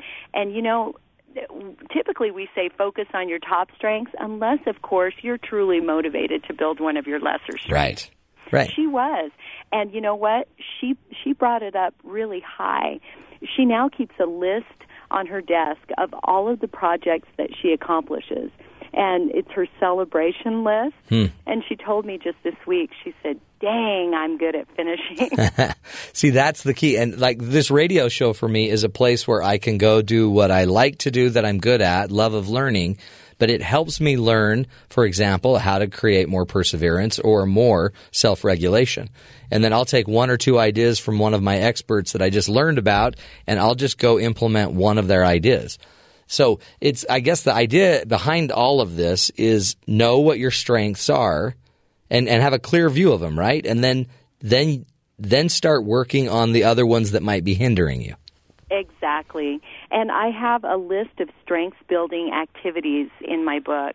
Um, and there's a coaching process that helps you to first explore your strengths and then to empower them with strengths motivation and then to engage them Uh, with a weekly strengths process. Hmm. And, and th- you're, this is different. The V I A program is about character strength. This isn't about, yeah, you know, I've got really good eye-hand coordination. No. It's about, but you can use every character strength to strengthen any other gift or talent you have. Absolutely. So what we like to say is that strengths elevate talent. So even if you, one of your talents is playing piano, if you infuse your strengths, so I'm guessing that people who are really, really enraptured in playing piano, they're in flow in playing piano, they are probably connecting some of their character strengths to playing. So maybe they love the genre of music that they're playing, or maybe they're feeling like they're contributing to others when they play music. Um, they've connected that passion, that feeling that comes from their innate value system, their core, hmm. into the playing, and that's what elevates the talent. So, uh, so the powerful thing is this is more about um, – this is going to get you better results in life because you're you're aligning yourself to work in the world better. I mean, a lot of us are probably out of alignment, right? Because I'm in a job that I'm not even utilizing my character strengths in, and I wonder why I am so disconnected from what I'm doing. And you don't have to quit your job no. in order to get back into alignment. This creates an opportunity for a conversation with your boss um, or with yourself. And you can be proactive and make some changes immediately based on my coaching process. So we work not only with individuals, but we work with teams and we work with organizations. And there's a lot of great synergy that can come from that. And it seems, too, you'd get confidence, right? Knowing yourself makes it so I don't need to – you call it, I think, comparanoia. Explain yeah. what comparanoia is. Well, it's a trendy, made-up word, and you're starting to hear it more and more, I think. But it's when we feel like we just quite never measure up. We can always find someone to compare to that has something a little more, a little better than ourselves. So it's, it's not a good road to start on. And um, actually – there's a video that we use in one of our workshops. It's called the missing tile syndrome. And uh, it's it's about, you know, focusing on a ceiling and all you notice is one missing tile instead of all the tiles that are in place in the ceiling. Um, and it, it it's actually human beings are wired for that. We're wired for error detection. We're wired for survival. But this is the twenty-first century. So now it's time to rewire to thrive instead of just to survive. Yeah. And that's what positive psychology is all about. Yeah, life's too – we've got too many opportunities today to just kind of slip by. Yeah, to just focus on, on what's missing all the time. And, you know, you said before we went on break, um, you mentioned, you know, some of us think we don't even have strength. Right. And it reminded me of someone I coached. She was a very high-level executive in Europe. And uh, in our first meeting when the door closed, I was really surprised some of the things that she shared. She said sometimes in the morning she looks at herself in the mirror and yells at herself and says, "You're so stupid," and things like that. Uh, so in the coaching, she came to understand that that negative self-talk, and she was even verbalizing it in the mirror mm. to herself, that that was really holding her back. So it's it's a big shift. I call it the positive shift. Yeah. For, for people to recognize what their strengths are. It can be the, the, the switch that gets flipped that really changes the trajectory of your life. Hmm. And, and, and it, yeah, and it, and it reboots you. It can reboot you moment by moment because it has with me just knowing I didn't know I didn't know my character strengths, but I did, right? So I had never taken the, an assessment. I had never figured out what they were, but I knew I liked people. I knew I loved learning. I knew I had a spiritual side to me. I knew humor was important to me. And once And so I, and then naturally, isn't it weird? I just kind of intuitively found a perfect job for me. You did, because of your passion. Yeah. It led you there. And what if more people got in touch with their passion? And even more, what if they had the language to understand why they're passionate about certain things? I mean, and you can be passionate about some of the other traits or things like fairness and humility. You would think that, you know, being a really humble person may not be a great business attribute, except it's it could be incredible for you because you're the listener. You're the modest one. Absolutely. And honestly, the people that I've done business with in the past, the ones who do have some humility are the ones I gravitate toward the most. I feel the most safe around them. Mm-hmm. I feel like they're not out to just, you know, further their own agenda. Uh, so there's a lot to be said about every one of these strengths. Each one is equally important. And I can just see a, a boss having everyone assessed on their team, and what a great meeting to sit down and talk about everybody's strengths, and then as a boss to know what your strengths are so I can utilize those and help you magnify them. As a matter of fact, that's what we do. And it also helps teams to understand if there are some strengths missing. For example, I've worked with teams that are they're they're all trainers and consultants, and wow, they're really high on the list of social intelligence and um, and teamwork and uh, you know even love. I mean, they're really kind of feeling type of people that tend to go into that. But then um, they notice that really far down on their list is usually self-regulation and prudence because right. It's not as exciting. That's right. That's the boring side of the job, which is why you need to work with a firm that will just keep you booked. Exactly. So they come to understand, you know, different teams start to see, wow, we have some gaps here. So they come to understand that as they have opportunities for new hires, hey, maybe we want to ask people how much passion they get out of self-regulation or prudence activities right. and so forth. Well, and if you're starting a business, it might be good to know what your strengths are so you can hire a partner or a business manager that has the opposite to bring to the game. I mean, this is just information, isn't it? It is. It's just information. It's very helpful information. And um, it's It helps you to round things out in your life. It helps you to plan for synergy. Now, there is something called strength collisions. Um, so it's possible that you may have a, a really high strength that is that you're so passionate about that when other people tend to not show as much respect for it, it's called a hot button, and it, it might upset you. For example, my top strength is gratitude. One time I gave a gift to a friend, and I'll never forget this. She said, oh, thanks, and threw it in the backseat of her car and didn't mention it again. So that was a hot button for yeah. me. It took me, it, literally, it took me about a week to get over that. I kept thinking about it. Wow. That is so rude. so, so we have to understand our hot buttons. She has different strengths that don't value, you know, she didn't value that as much as I did. Um, so that happens in work. For example, you might have someone who's really high in zest and creativity. They're always coming up with great new ideas. And then you have may have someone on the same team who's really high in prudence. And they're like, wait, wait, wait, you haven't, you know, checked the, ma- the the data, the market data yet. You know, we haven't done enough research on this. What do you right. mean you want to launch this new product? So these two people actually need each other. Hmm.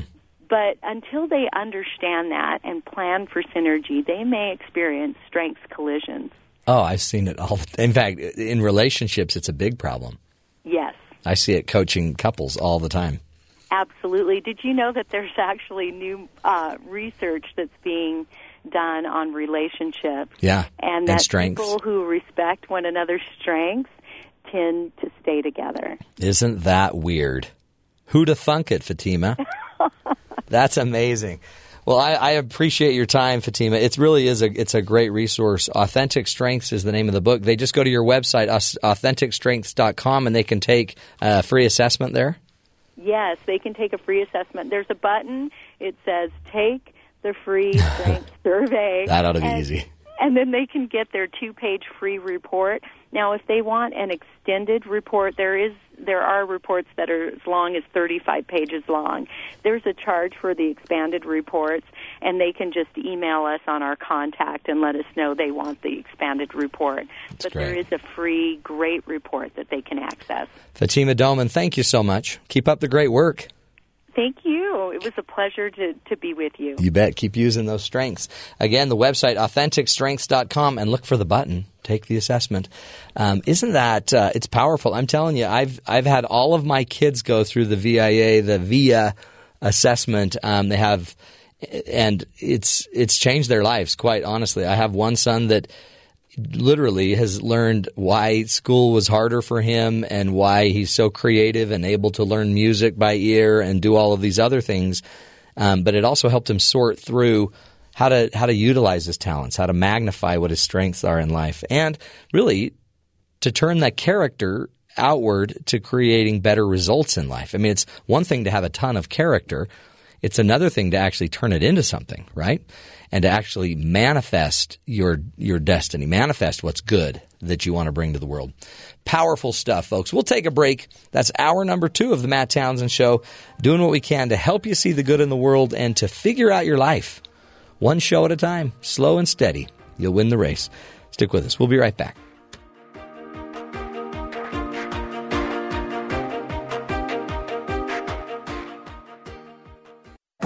This is the Matt Townsend Show. Your guide on the side. Follow Doctor Matt on Twitter at Doctor Matt Show. Call the show at one eight five five chat B Y U. This is the Matt Townsend Show. Doctor Matt Townsend. Now on B Y U Radio. B Y U Radio.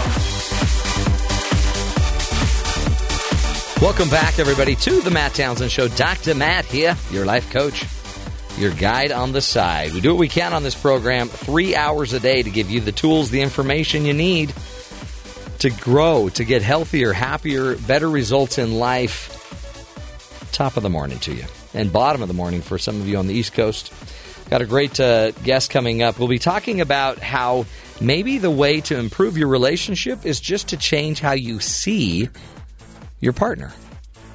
Instead of seeing your partner as an evil spawn of darkness sent to lower your life span, maybe they're just instead somebody that has a lot of worries.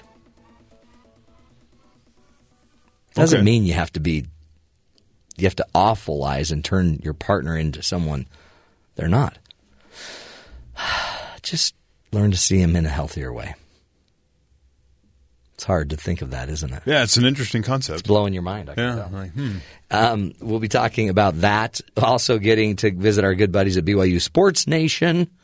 Find out what's coming up on their show at the top of the hour. Also, I want to find out what they're doing for Memorial Day. Hmm. Because, right, this is the day you're supposed to go – Decoration Day. Decoration Day. Go celebrate those who have given all and have passed. I love and, it. And have a barbecue. And have a big barbecue and roast yourself some hot dogs hmm. and have some ice cream. Right. It's going to be a good weekend. Uh, we'll be getting to all of that. But first, let's get to Terry South, find out what's going on in the headlines. Terry, what's up? Thanks, Matt. Donald Trump has reached the required one thousand two hundred thirty-seven delegates to clinch the G O P nomination, according to a count by the Associated Press. Trump was pushed to victory by his win in the Washington state primary on Tuesday and now has one thousand two hundred thirty-eight delegates. Other reports, such as one by C N N on Wednesday, have Trump just short of the required number. Unbound delegates exclusively told the A P they would support Trump, thereby tipping him to victory. So it's over. Yay. Not Yay. That it wasn't already over. Paul Manafort, a top aide to Donald Trump, as I've said before, he kind of looks like a casino pit boss, uh, said the Republican nominee is unlikely to pick a woman or minority for the position of vice president because that would be, quote, viewed as pandering, I think. In a lengthy interview with the Huffington oh. Post, Manafort also said Trump's selection needs to be well-seasoned in politics. He needs an experienced person to do the part of the job that he doesn't want to do. He sees himself more as the chairman of the board, even or that even than the C E O, let alone a C O O. So... So yeah. it's, pandering it's pandering if he chooses a minority or a female. He needs somebody that can really do the job he doesn't want to do. But couldn't that actually just be a female and even a female minority? That would be pandering. No, that would be just giving the job to the person that does a great job of that. Right. What is happening? Yeah. It's like it's like one of the – I don't know. It's like one of the wheels came off of the world.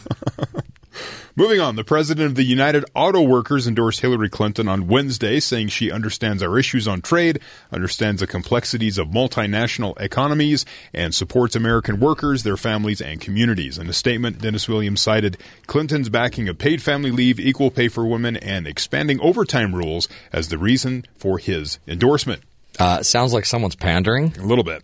According to triple A, more than thirty-eight million Americans will travel this Memorial Day weekend, an increase of nearly two percent compared to last year's holiday due to lower gas prices. triple A expects more U S drivers will pay the lowest uh, Memorial Day gas prices since two thousand five. Wow.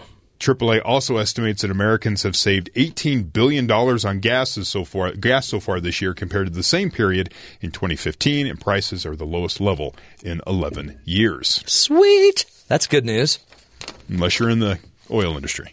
Yeah, sorry for all of you guys. Who just lost eighteen billion dollars. That's good news for the rest of us. Uh, T S A.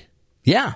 They're, they put out a detailed account. The agency report from the T S A details the abundant amount of money that they collect from people leaving behind spare change. Oh, I heard this. In fiscal year twenty fifteen, the T S A collected seven hundred sixty-five thousand dollars uh, yeah, seven hundred sixty-five thousand seven hundred fifty-nine dollars and fifteen cents. I'm just trying to look at it. So seven hundred sixty-five thousand dollars in loose change, man, that they claimed. People just leave it. That, that, you've done that, right? Emptied your pockets. I don't really carry change. Left your Bowie knife. My Bowie knife. The report details the airport with the greatest number of spare change left behind. What do you think? Uh, I would say a New York airport. Los Angeles. Oh, L A X, yeah. Passengers there left behind fifty-five thousand dollars in change. Miami Airport second with fifty thousand dollars, and John F. Kennedy Airport in New York contributed forty-three thousand dollars. Not all of the money was American currency. The report shows that nine thousand dollars of the money they collected was foreign currency. The T S A says the money collected will be used to fund civil aviation security. Really? Which okay. They need all the help they Good. Can get, apparently. Whatever they can do to get more money there. That's fantastic. We appreciate that. Hey, did you hear? They're not just collecting money. T S A, they, they put out a list of some of the weirdest things that people have left behind other mm. than the money. Right. Uh, for example, how about a knife that looks like kind of a batarang? Yeah. That is like a bat. It looks like a bat, but it has a knife and it pokes out both sides, and mm-hmm. you can, I guess, harm people I guess. on either side of the knife. That's a very popular one. But the crazy, uh, by the way, a stun gun that looks like a, a stun gun that looks like a jeweler, like, it looks like a like a lipstick case. Taste it. In fact, Ben, we need to remember that. We need to bejewel and bedazzle our stun guns, our tasers, to look like, like a cosmetic case. That's ingenious. It's ingenious. But the best, by far, uh, the, the craziest thing was a passenger traveled with a prop of a dead body from the Chainsaw Massacre movie. It is un. He's the guy looks like a the guy looks like a zombie. It's a full life size body of. Uh, it's a prop. Yeah, and they're they're pushing it in a chair through the T S A security area, and then they put it on the luggage rack to run it through the scanner, and it looks like a zombie going through a scanner. Yeah. So, what on earth are you thinking? Is you're the T S A guy? And this this man's dragging this zombie up to you at Chicago O'Hare Airport. Uh, sir, you're going to have to put your zombie. You're going to have to you're going to have to take your coat off that zombie, because we and his belt and his shoes, because we can't uh, we can't check him this way. If you're on Instagram, if you go look at the T S A Instagram feed, they put up photos of the zombie, uh, of the bat knife. And of other things they confiscate, like the, the sheer number of knives. Crazy. Like here's just that's just one picture they, they put up, and just collect, all the different things people try to get through security. They collect more knives on a Saturday than they do at an N R A convention, which is crazy. Lots of nin- it's a lot of knives, ninja throwing stars, uh, battle axes that people try to get through. Man. Uh, all kinds of just wonderful things. There's So as you're traveling through uh, an airport this Memorial weekend, make sure you leave your zombie. Yeah, don't bring your zombie. Home and your knives. Unless, of course, you've got the bat belt, then you can just take your whole belt off. It's called a utility belt. Is that what it's called? Yeah. Okay, I'm sorry. Come on. That sounds Let's, let's really stay stupid. Up on these things because it's important. Alert nerd. Um, Speaking of airlines, yes, I was telling you about new charges. Yeah. Uh, air travel, un- unmitigated nightmare. Would you say that about air travel usually? Or uh, I don't just, travel I, a lot. I'd say air. It's a mitigated nightmare. A mitigated, not yeah. necessarily unmitigated. Yeah, there's a the Wall Street mitigation. Journal reports the airline industry itself has found new ways to make passengers miserable, miserable so th- through so-called family fees. Oh, brother. Airlines are now charging passengers extra if they want a guaranteed seat next to their loved one. You want to sit by grandma? So it says parents traveling parents traveling with their children obviously want to sit together, but many airlines have removed the option to reserve a specific seat when you buy the cheapest ticket. That's goodness Paying gracious. a premium is often the only way to ensure that your child doesn't end up sitting between two complete strangers on an airplane. American Airlines, dividing your family. To make things worse, airlines like Delta and United are expanding the number of seats that offer extra legroom. Those seats cost extra, and that means a family would have to pay for a full row if they want the privilege of reserved seating. In Man. the worst cases, the increased prices come with no added perks whatsoever. Preferred seats on American Airlines are often no different from coach. Wow. Well, now it's bad because if the airlines are going to do that, then when you say, sir, would you mind just scooting over a seat so I can sit by my innocent little five-year-old daughter? He'll be like, fifty bucks. I'll do it for fifty bucks. Yeah. If not, go buy a ticket. This is getting ugly. Yeah. Because, I mean, obviously, what next? You, you don't want your kid just sitting anywhere. Where did you guys get divorced? American Airlines. Wow. They are breaking up families. That's the gate.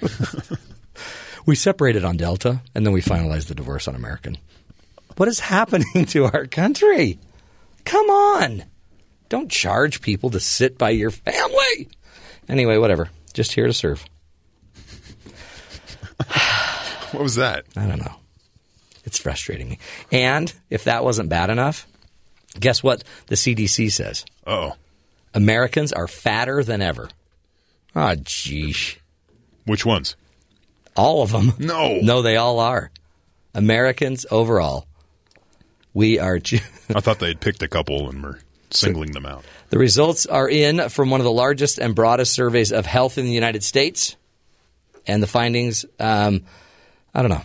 More Americans had health insurance. Oh. That's great. Yeah. Fewer Americans smoked in twenty fifteen than in previous years. Excellent news. But it's all been overshadowed by rising rates of obesity and diabetes. Excellent. Mm. No, that's not good, Smithers. um, every year since nineteen fifty-seven, the Centers for Disease Control and Prevention, they've been asking Americans eighteen and older about their health. And now they have more than one hundred thousand people included in the study this time. Positive reports. There's some good stuff happening. But, folks, we're getting fat. The big negative is that the rate of obesity in the United States is continuing its upward march. In twenty fifteen, thirty point four percent of Americans twenty and older are obese. That's up. Hmm. That's up about five point five percentage points, a half a point since twenty fourteen. We're gaining a half a percentage point in obesity per year, apparently. Although twenty fifteen rate is not significantly higher than the previous years, it represents a continuation of the trend that has been going on since nineteen ninety-seven. Did you know back in nineteen ninety-seven, the survey said only nineteen point four percent of Americans were obese? Hmm. Since ninety-seven, we've gained ten percentage points. Mm. Go U S A. Go, go, go. Eat, eat, eat. You know what? This is why what we need to do is start – we need to start a movement against ice cream.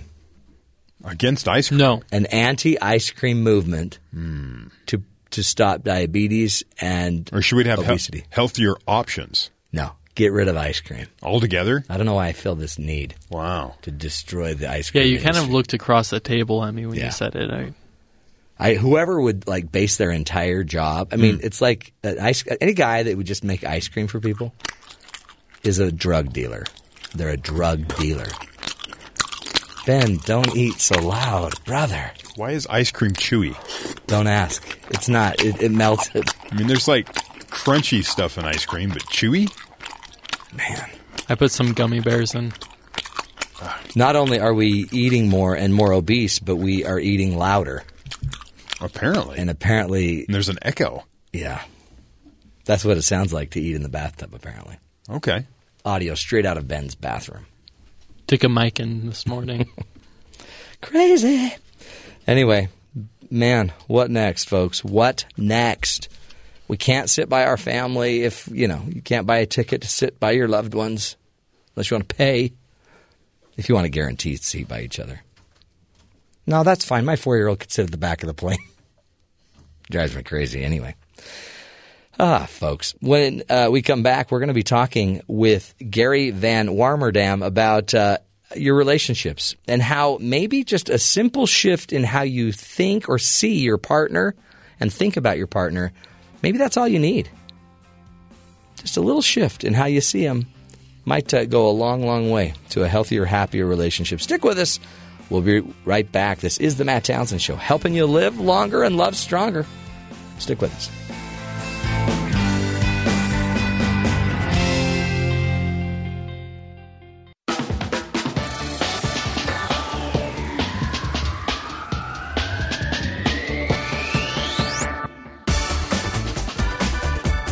Welcome back, friends, to The Matt Townsend Show. You know, uh, as a relationship coach, I spend a lot of time trying to help people learn to talk and sort through their relationship issues. But uh, what if we could just improve our relationship with the simple beginning point of how we see our partner? Every fulfilling relationship begins with how you see your partner. And uh, Gary Van Warmerdam is on the line with us to talk about it. He is the creator of Pathway To Happiness dot com, an interactive website with lessons for changing beliefs that drive negative thoughts and emotions and behaviors.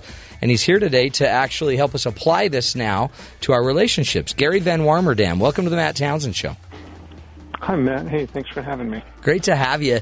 Talk about it. I mean, are we we kind of, I guess, overall get the idea that our thinking leads to our feelings and actions and everything. Um, but this also applies just as much to how we think about our partner as it does how we think about anything else in our life.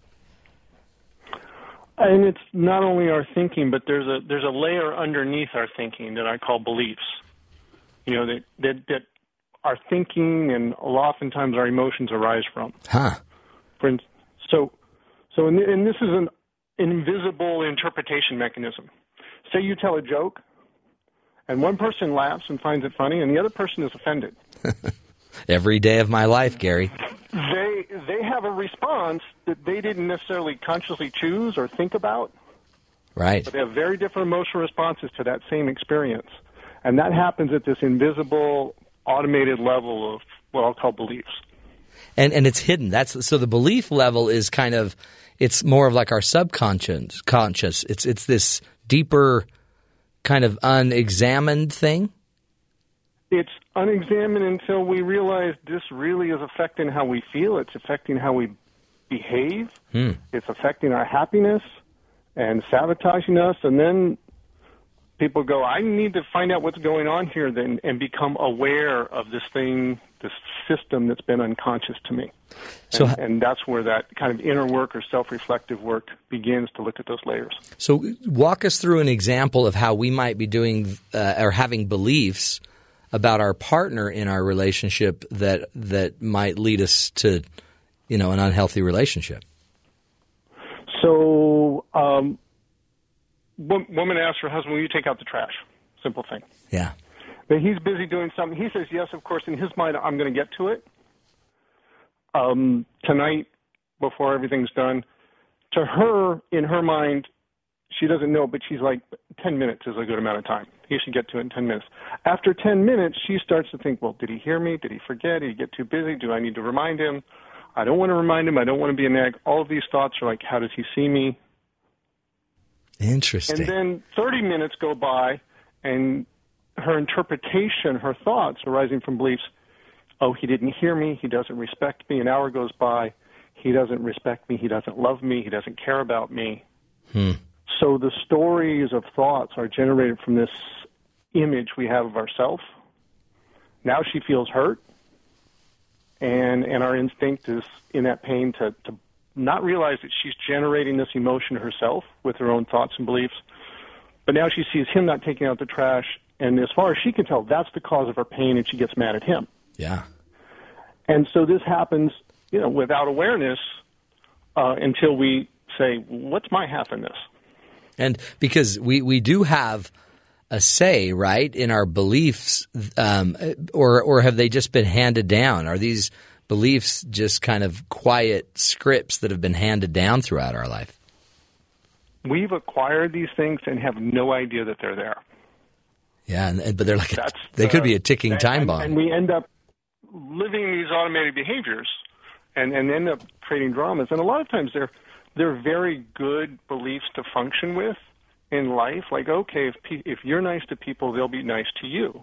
Yeah, right. And this is how we learn to get along and socialize.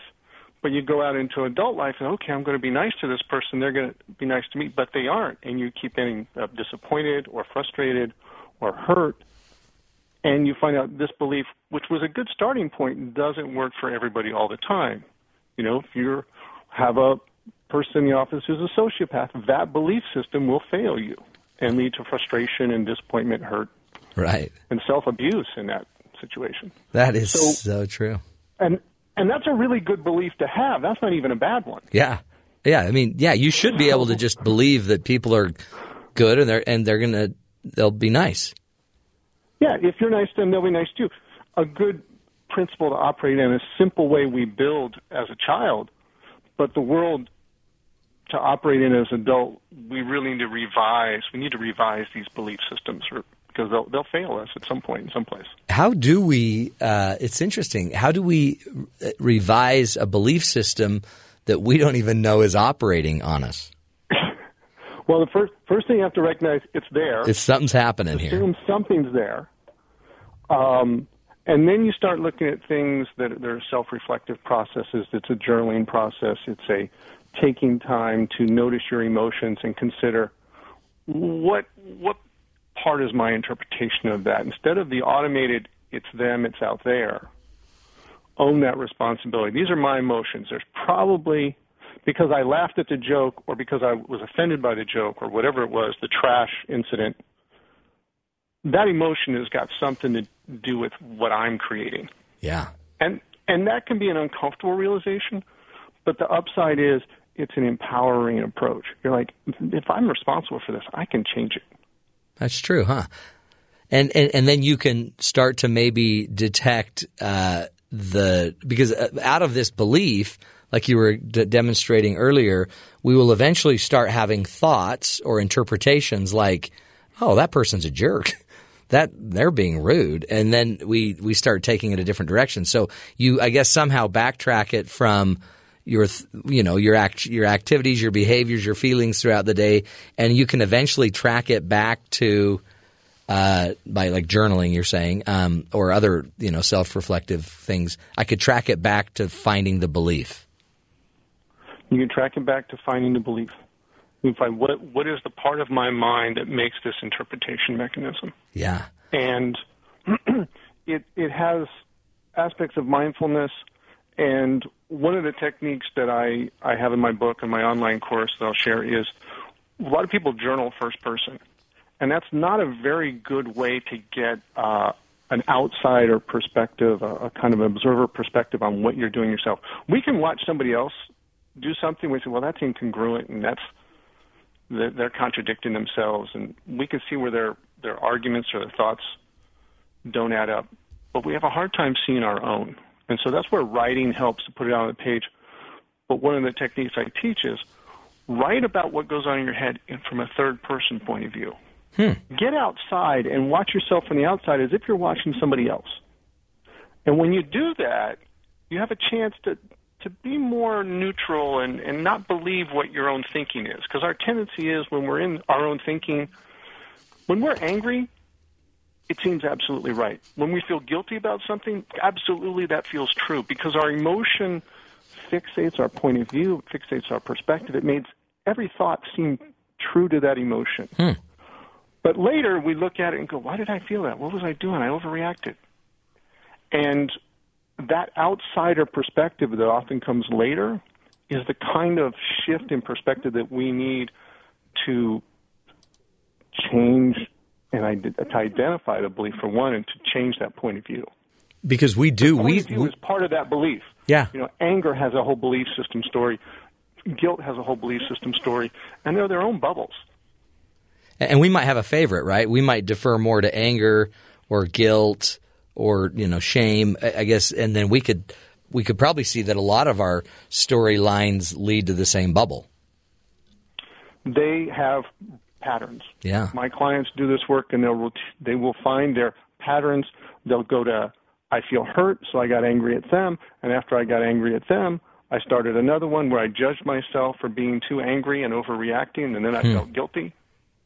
And so I went from hurt to anger to guilt, and then I had to do something to overplease to make up for it. And now you're so busy in one chain reaction to the next, you didn't really resolve the initial issue. Right. So this is part of kind of a long division problem. You can't do this math in your head. You have to kind of put it out on paper and say, what are the steps here? How did this go from one chain of event to the other? You do it in your head, you, you're you're going to lose track of some of these elements and, and not get to the underlying layer. This is great. I mean, really, it's just it's basic. It's head work. It's it's it's head work. Let's take a break. We're speaking with Gary Van Warmerdam from the website Pathway To Happiness dot com. He's also the author of the book Mind Works, A Practical Guide to Changing Thoughts, Beliefs, and Emotional Reactions. We'll take a break, come back, continue the discussion, get some more tools from Gary on how we can go back and start uncovering our beliefs and uh, and better understand how they're connected to the emotions that we're all feeling. Stick with us. We'll be right back.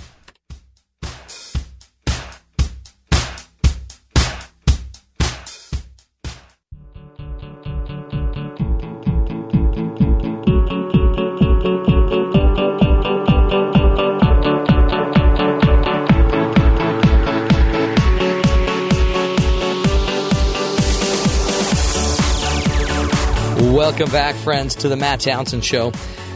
You know, it's one thing every day, you know, as you struggle with your family, uh, you know, a family member, a relationship, your spouse, it's easy to just think, oh, it's about whatever we're fighting about. It's about whatever the topic of the day is. Except if these topics keep coming up and the tension and emotion keeps, uh, keeps growing inside of you, you might not want to keep fighting about the issue. You might want to dig a little deeper and find out what it is about you and track back uh, from your feelings to your thinking to your beliefs what's going on. And our guest today, Gary Van Warmerdam, is joining us. He is the author of the book Mind Works, A Practical Guide to Changing Thoughts, Beliefs, and Emotional Reactions, and also has a great website called Pathway To Happiness dot com, which has a lot of free materials there and online courses, things you can do to work on how you think and understanding your belief system. Welcome back, Gary. Thanks for being with us. Thank you, Matt. Talk about um, some more ways that we can kind of backtrack and, and take the emotions that we're feeling and even the judgments I'm making of my spouse. How do I take a judgment and actually start working it back through my thinking and my and, and get down to my, my belief system? Um, usually with a judgment, and criticism is one of the most destructive things that we do in relationships. Um, usually there's this unconscious belief about the standard. If we if we have a self-judgment about ourselves or something, oh, I shouldn't have gotten angry. Well, okay, what is that standard? Like, I should never get angry ever, uh, never raise my voice, never have that tone emotion. Okay. That presupposes, like, we shouldn't ever have emotion hmm. as well. So that's not legitimate. It's like, so if you find that standard, you're not allowing some expression of emotion. There's, there's a healthy place for anger, but probably not so much unless someone's really attacking you. Um, so what is that standard? What is the standard of taking out the trash? Should it have been done in ten minutes?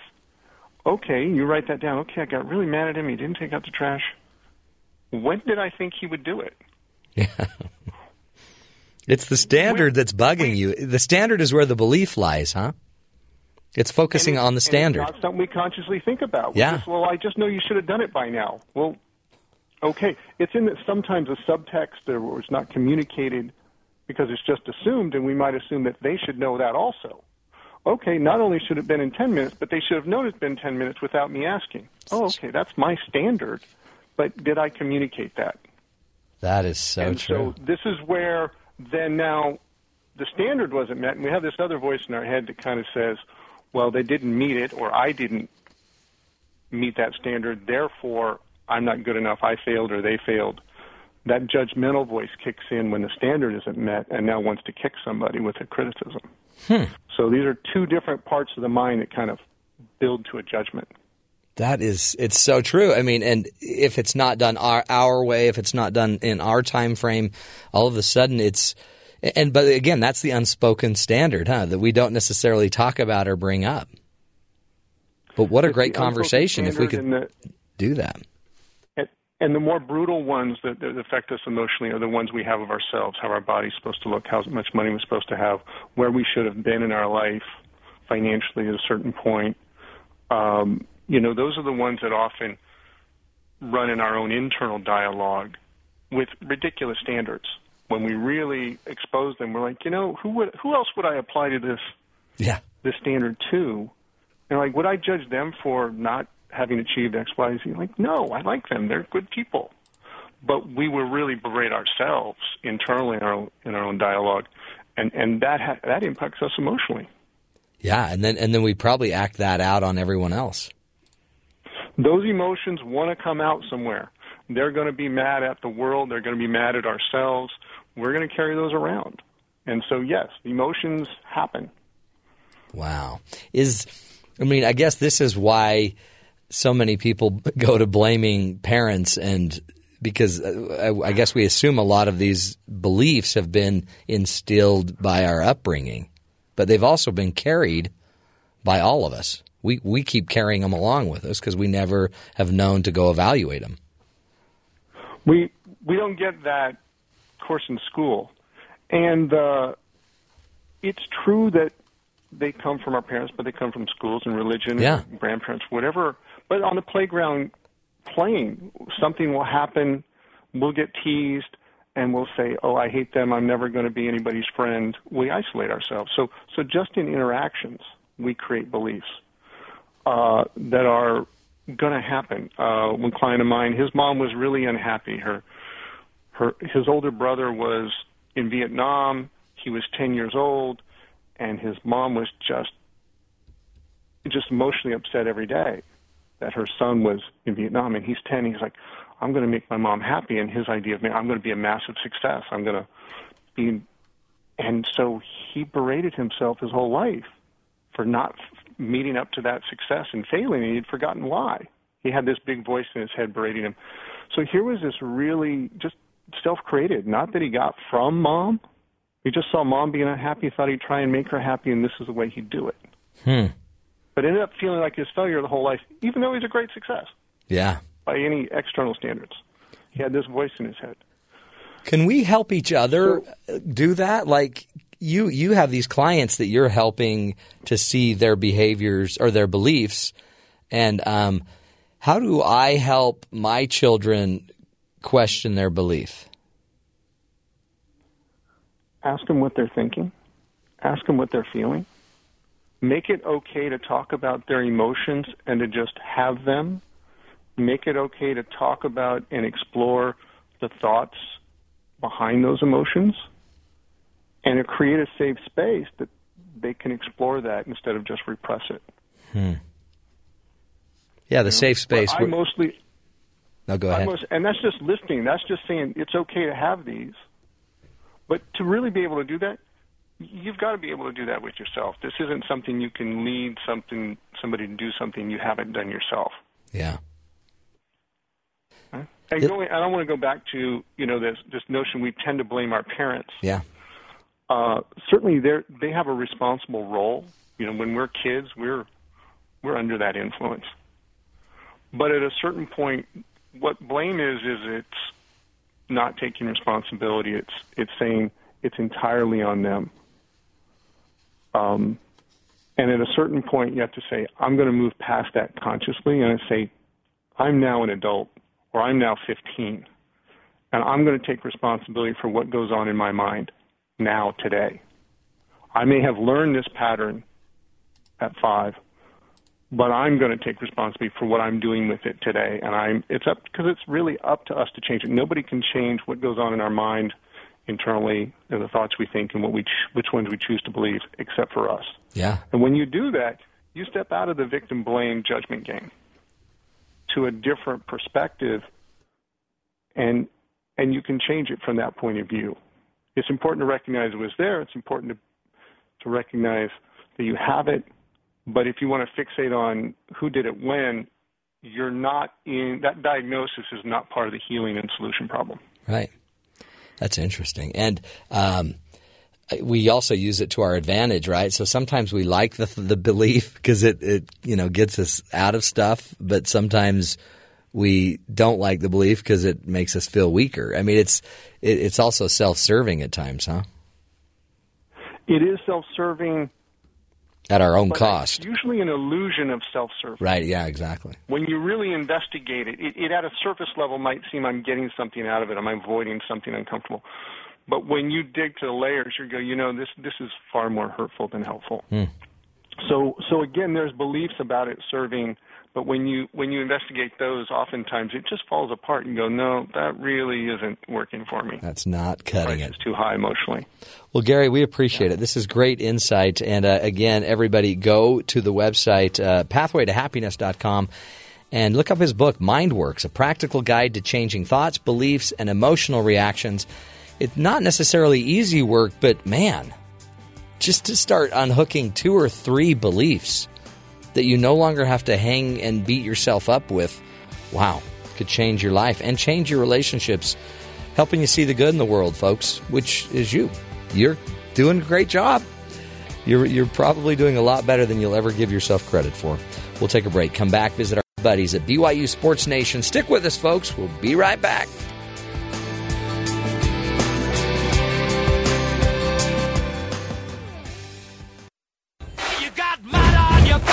You big disgrace, kicking your can all over the place, singing, we will, we will rock you. We will, we will rock you. Welcome back, friends. We are going to rock you right now as we shoot it down to our good buddies down at B Y U Sports Nation. Hello, gentlemen. With it. You big disgrace. I knew this would pump you up, boys. Oh. Is this not this is the greatest. One of the top three greatest hype songs yeah. related to sports all time? Totally. And sports, nothing. This is what I want to play when we go to war. I'm randomly thinking of, speaking of war, I'm randomly thinking of, speaking of war. That scene from, is it A Knight's Tale with Heath Ledger? yes, we're, I love that. When all the people are singing this song before they joust in medieval times. It's a good movie. That, I, I had no idea the song was that old, but yeah, it was a big hit during jousting season. Oh, good stuff, man. Those were the days. Hey, guys, what are you doing for Memorial Day? I don't know. Jerem, what are you doing? You have the day off. Won't be here. I've got to work. I'm have, working. Oh, man. That's horrible. Oh, no, it's okay. B Y U Sports Nation is live on Memorial Day. I know you guys are live every day. We do a couple days generally have live. a live presence. Yeah, that's a good point. That's a good presence is a good word to add to there that. There are only a couple days a year where we'll do a best of, you know. Yeah. Well, that's bad for you. That's okay. I mean, really, I'll be on okay. the I'll be on the beach of the Great Salt Lake. In a lot of ways, this is my happy place, and I'm not kidding. No, really. Yeah, J- bring Jason and Brian in, you know. Yeah, but I think you'd probably be happier with Jerem there. I mean, wouldn't I mean? It would seems I, like you, Matt. Would I? But would I really? That's a good point. There, I understand. Oh, there's nothing. I mean, you can't. This this this friendship goes back a long way. No, no, you guys have been chummy, I think, forever. Oh, seven, six, yeah, six. The fall of oh six. No, it's gotten to the point where I drive Jerem nuts. That's how close we are, which is it's, a, it's, it's a good thing. It's part of it's part of a close relationship. Yeah. We no. share an office. Do you know this? Yeah. I, I didn't. I've never. Like we don't have. I used to have my own office, and then Spencer was uh, had a had a desk area, and then we have our own office. Together. Wow. Yeah, it's fun. Do you guys? Do we if, have Tecmo Super Bowl in there? Yes, we do. I've did got we a, play it yesterday? Yes, yes we, we did. did. How come I've never seen your office? I guess I'd never actually get out of my it's office. It's adjacent to Studio A. Look, you've. We have extended the invitation, open door policy for Matt Townsend. You just uh, have looked down upon us from your throne over on the other side of the yeah. building and decided yeah. that oh, you're... Oh, I'm on there for three hours, not just one. You're too good to come and hang out with us. I don't mean to demean you boys, but uh, I'm I'm a, I'm actually in my really big office on my couch taking a nap. We're trying to get a couch in our office. I'd love to see you get a couch in your office. Is um, not to brag. Anyway, hey, um, okay, here's a question for you. Uh, which, if you had to pick, uh, which gender child uh, is more expensive to raise? Male. That would be the shocking one, right? Because you think with girls and hair products and clothing and all of that stuff, you, it's like I think the easy answer is the female. So I'm I'm with Jerem. I'm going to guess male because you want to shock us. No, it's females. Oh, okay. I, I figured that was a fifty-fifty uh, yeah. chance there. Roughly. How much more expensive? Well, the, I guess it just depends. Um, it, it, females are more expensive. And by the way, why would you think that? That doesn't seem fair.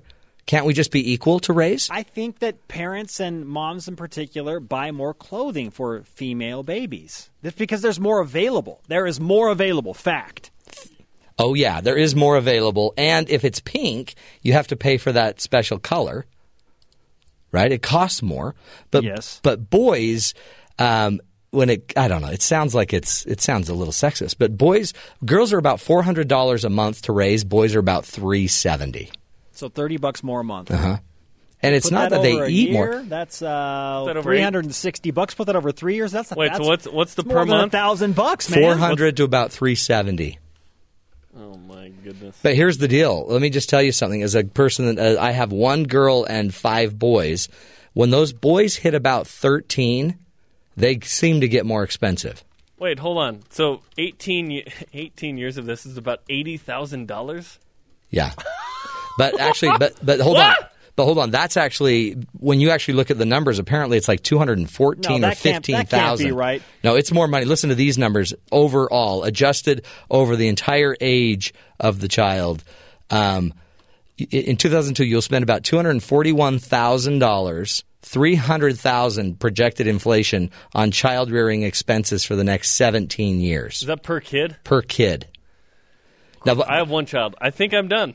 Well, that's if also. I mean, I talked to the doc today. I think I'm done. Like, you get so much back yeah. from having a child. Goodness, they create so much happiness they and life. They don't earn enough. And, oh, oh, like, oh, I get what you're yeah. saying. Yeah, so your wife, your wife must be listening, Spence. No, she's not. Okay. Like, I, I just, you love your kids so much that it's. Oh, my it's, goodness. You'd easily pay three hundred grand. It's an investment on the happiness of your future. Now, I, I'm going to bet that that's also an average child. If you have like a, a, an advanced child that's in special, that's like on special teams, it's maybe a, a super leaguer. That's going to cost you about five hundred, six hundred grand a kid. it you know, gets expensive. It gets really expensive. And I gotta sell my house. But it shouldn't. No, Jerem, it shouldn't. It shouldn't dissuade you. You need to do this. You need to just go have two or three more kids, and and share the joy. It's only because isn't um, it about time? Oh, wow, that was. I see what you did there. Way to bring in a church commercial. Family cipher in the snow. That's good. Um, speaking of making lots of money um, to raise people, what's on your show today? Holy cow! I couldn't. I didn't have a segue. Today's right. a big show. A loaded, loaded. loaded. Today's a big show. All what? the other ones what? are garbage and compared to this show. one. Yes, every show is big, but this one just no, I mean, not every show is big. We, this one got us pretty, pretty ramped up this morning.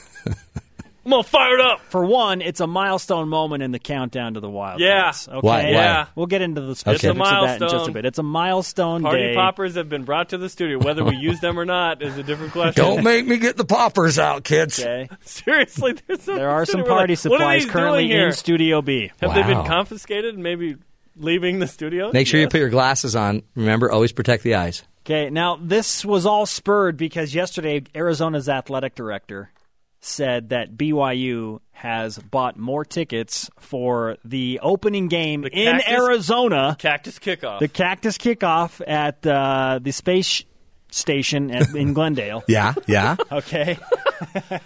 Cape looks, Glendale. It looks like a space station. Uh, Are you a B Y U has has sold more tickets than Arizona. Are you kidding? Right now. As of right now. Oh, he's trying to get his B Y U Arizona people. Outselling Arizona. Oh, of course he is. Yeah. It's, a, it's a brilliant P R move on his part to be like, hey, uh, we want to have more B Y U or more Arizona fans than B Y U fans here on September third. So Interesting. Okay. Okay, that's cool. Okay, so there's that angle, and then it just got us thinking, like, what what will the result of that game mean for the entirety of the twenty sixteen B Y U football season? How how will it affect mm. how things play out? That's how you start. You got to start good. You got to kill it. Come on. And then here's the worst tease ever. And what former B Y U tight end who plays for the Baltimore Ravens returned to practice yesterday? Ooh. Wow. Worst tease He's a Super ever. Bowl champion. Yeah. Did you guys um, – who wrote the tease? We didn't. I, I just Jim did right just there. Ad-libbed it. Oh, okay. Yeah. You just ad-libbed a tease. Okay. It's a, it was a bad pro. tease, though, because it's obvious who it is. It was pitiful. Some people were, – oh! oh! I see. Bada boom, bada bing. Brought to you by Pita Pit. That tease was pitiful. Oh, yeah. Oh. You guys, you make it so much fun. Even when you don't seemingly have anything, you've got a lot. And you're like, we got the freshman of the year in West Coast Conference baseball on the show too. You're like Keaton the Finger. Menace. Huge. Mm-hmm. I'm Dennis the Menace, dude. Mm-hmm. Okay, well, um, sounds like a good one. Oh, you got to go. W C C tournament begins today. Yeah. Go wax up, wax off, and have a happy Memorial Day. And your son. I will. Thanks. Hasta la vista. Thanks, man. See you guys. That uh, is sad. They don't get to go. Oh well. One of them doesn't. One has to work and one gets to go play. But this show, I'm I'm going to go celebrate Memorial Day. I will go honor those that have given their lives for our country. That's what I do. I don't just eat hamburgers and hot dogs, but I will. But I'm going to go honor those that have given their lives. So I, I challenge all of you to go do the same thing. It's Memorial Day. When you are walking around and you see somebody that's uh, in the armed services, please thank them for their service. When you go visit the grave sites, go pay, pay special attention to those that are marked uh, as, as having had military service. Teach your kids about this, folks. We have all of these incredible rights and freedoms, and we talk about them all the time on the show. And man, we are blessed and gifted and given so many things. And yet none of it would happen if we didn't have years and years of people willing uh, to have laid their lives down for us. The rights without any reflection are useless. And so let's at least do what we can as parents and as citizens to uh, make sure that we reflect. Just reflect. Just tell your kids a story. Today I will get to go speak to the fifth graders and tell them a bunch of stories about those that have fallen and also those that have lived to make uh, our freedoms ours. So make sure you take care of that. Uh, we also like to end, as you know, with a hero story. And who better to be our hero than a teenager who rescues a man who had fallen down in a hole? Listen to this. Ben Corn... Cornthwaite is his name. He's a teenager, and he's been praised for saving the life of a man who had fallen down into an underground mine shaft. Cornthwaite, sixteen, helped the thirty-eight-year-old man who said uh, he had been walking with his dog in Altham, England, when he felt dizzy and fell into a four-foot hole. He had been trapped for nearly, nearly five hours before Ben heard his calls for help. It's believed the man was knocked unconscious during the fall. Firefighters said Ben's quick-thinking actions without doubt saved this man's life. Ben had been riding his bike when he heard cries for help. He went to investigate and found the uh, topless man strapped in the mine shaft. Ben said, "I went into the woods on my dad's old motorbike to make sure it was all right. I stopped for a while to give my arms a rest. I heard someone shouting, 'Help, help!' I went up to the mine shaft, and out of the corner of my eye, I saw skin and tattoos. I looked down, and there was a guy shaking violently, asking for water. I called my dad to come and help, and I asked my mom to call the ambulance. Came up with a rope, and we pulled the man out." So, Ben Cornthwaite, uh, you're the guy. You're the hero of the day. And really, the true heroes this weekend are all of those that have that serve in the armed forces, those that have been willing to give up their lives so that we can have the freedoms we do. We honor them, and until uh, this this weekend, let's make sure we step up, all of us, as heroes, and and live um, live healthy, live right, live true to the uh, to those that have given their lives for all of your rights. Thanks, folks, for joining us. We'll be back Monday, more actually Tuesday, more tools, more ideas to help you live longer and stronger. Until then, take care and watch after each other.